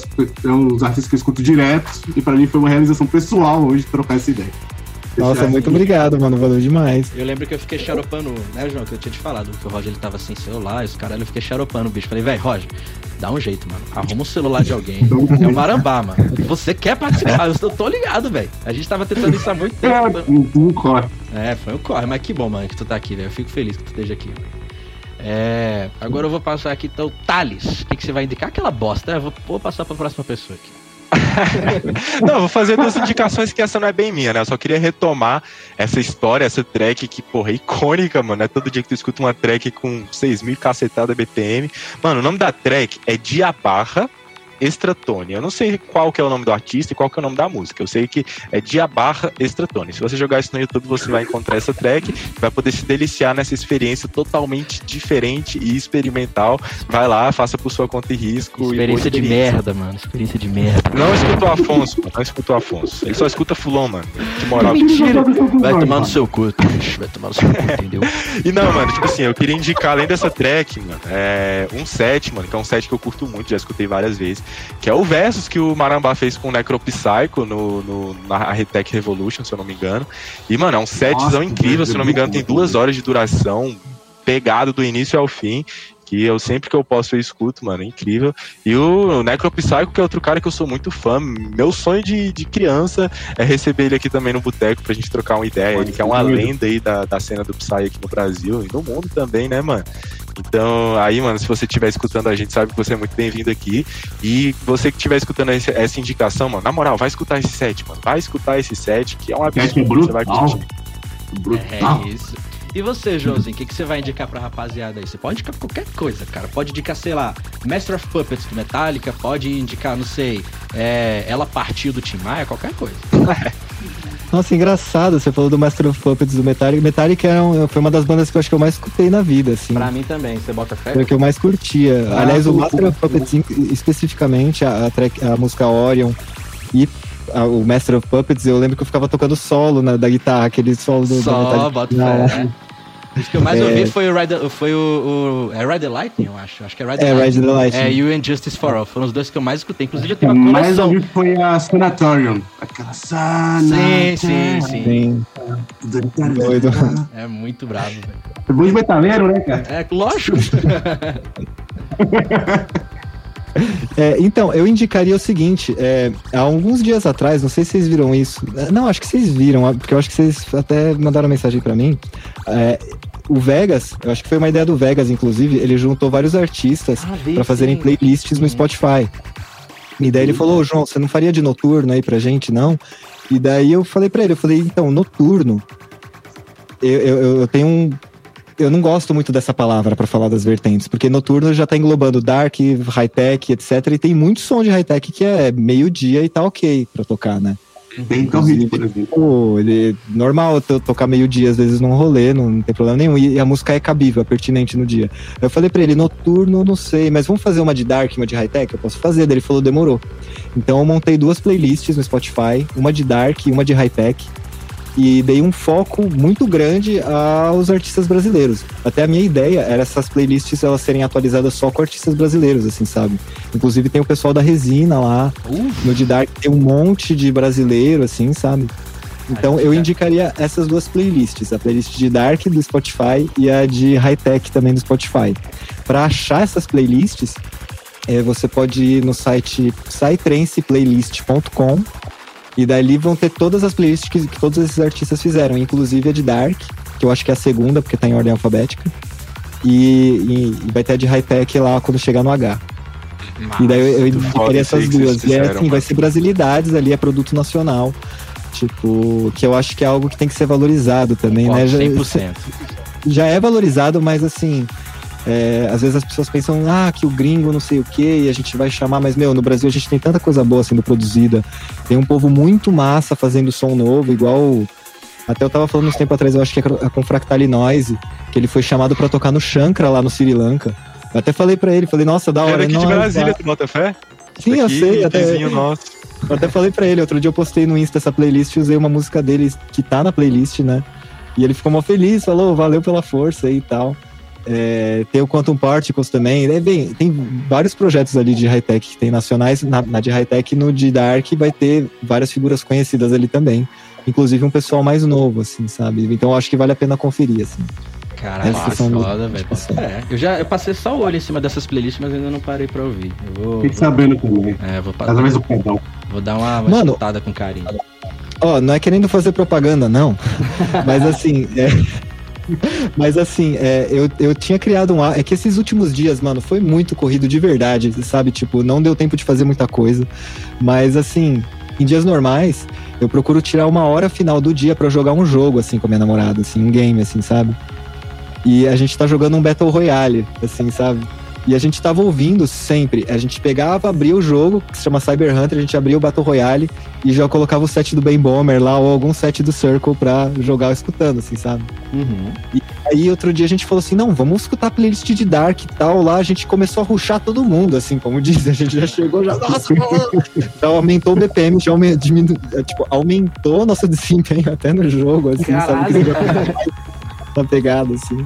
Então é um, é uma música boa, não tem aqueles vídeos no YouTube, é, lo-fi playlist to study, sabe? Uhum. Tipo, Play, é, Lo-fi pra estudar, pra meditar, Sim. pra dormir. Então, as playlists de Dark High Tech funcionam pra gaming também. então, quem, quiser, quem for jogar um CS, um Warzone, aí vale a pena deixar o barato rolando que Já foi atestado.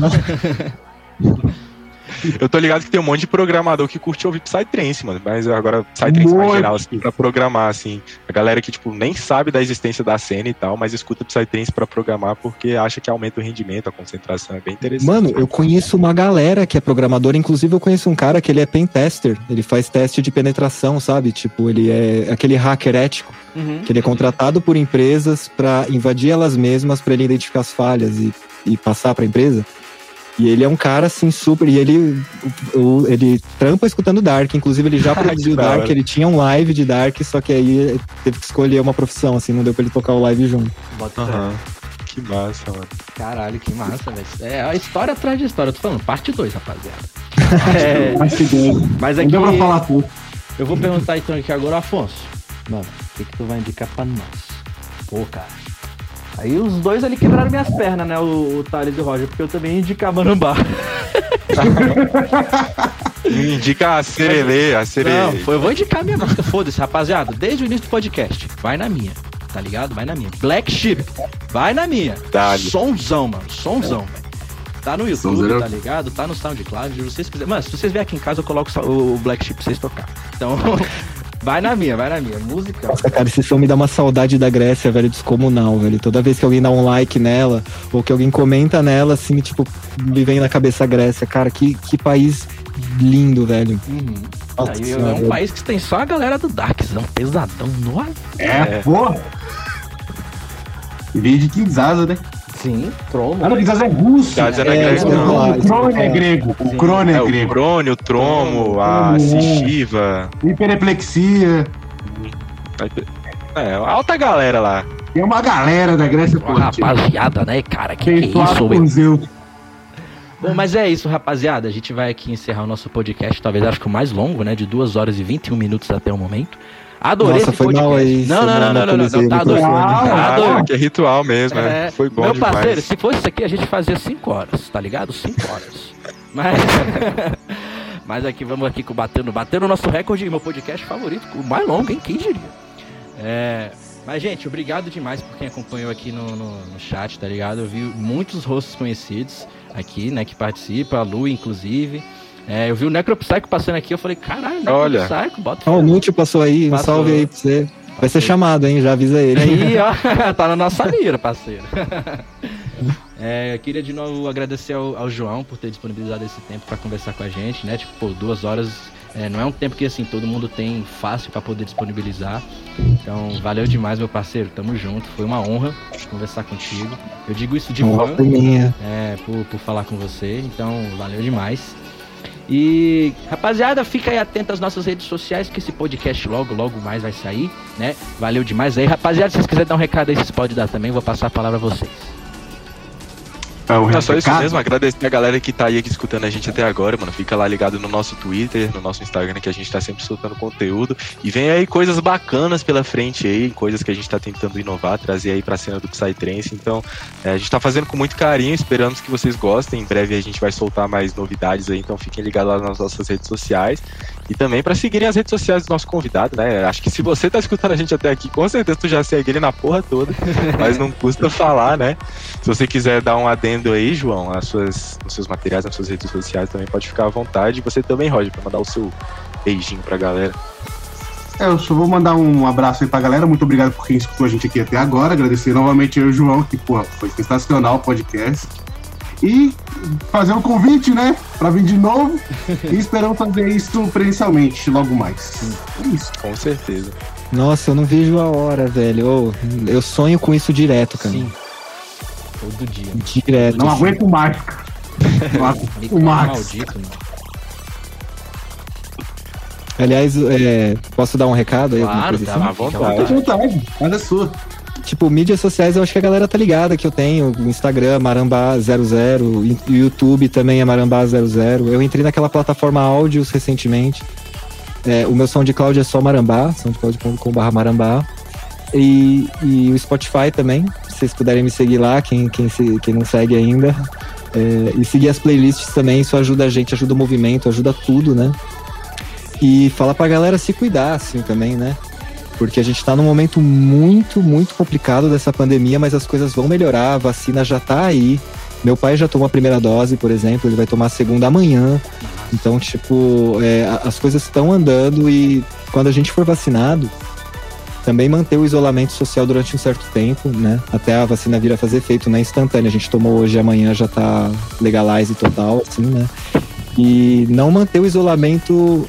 é, manter o isolamento social, né? É complicado, mas é, manter o isolamento físico, mas não o social no sentido de não falar com os amigos, de não trocar uma ideia por videochamada, igual a gente tá fazendo, assim, sabe? Eu fiz uma hoje com o, o Psychovski, outro dia, uns dias atrás eu fiz com o, com o com o Necropsycho, porque eu e o Necropsycho Demoniza, a gente tá dando um workshop, inclusive, juntos. Então, tipo, mantém contato com os brothers que você tem pela net, pelo Face, pelo WhatsApp. Não fiquem muito em rede social, senão vocês vão se absorver demais, assim, sabe? Situação. E tomem cuidado, se precisar sair para trabalhar, tomem todas as medidas possíveis que vocês conseguirem para não dar ruim. Porque já tá logo ali, assim, tipo, o final tem a luz no fim do túnel, ela não é mais um LED no fim do túnel, é uma luz, uma luz forte, sabe?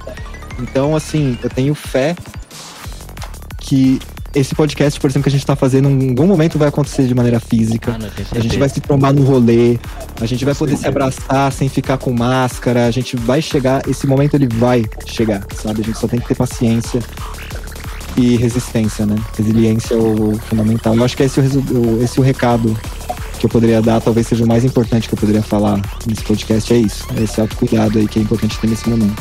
Falou tudo, meu. E é Falou isso. tudo. Valeu, gente. Todo mundo que tá aí no chat. Valeu demais. Valeu, meus amigos. Valeu, Joãozinho. Tamo junto. E fiquem ligados aí. É o Boteco Psicodélico. Falou, galera. Até mais. Tchau, um beijo. Obrigado aí a todos, valeu, boa noite. Valeu.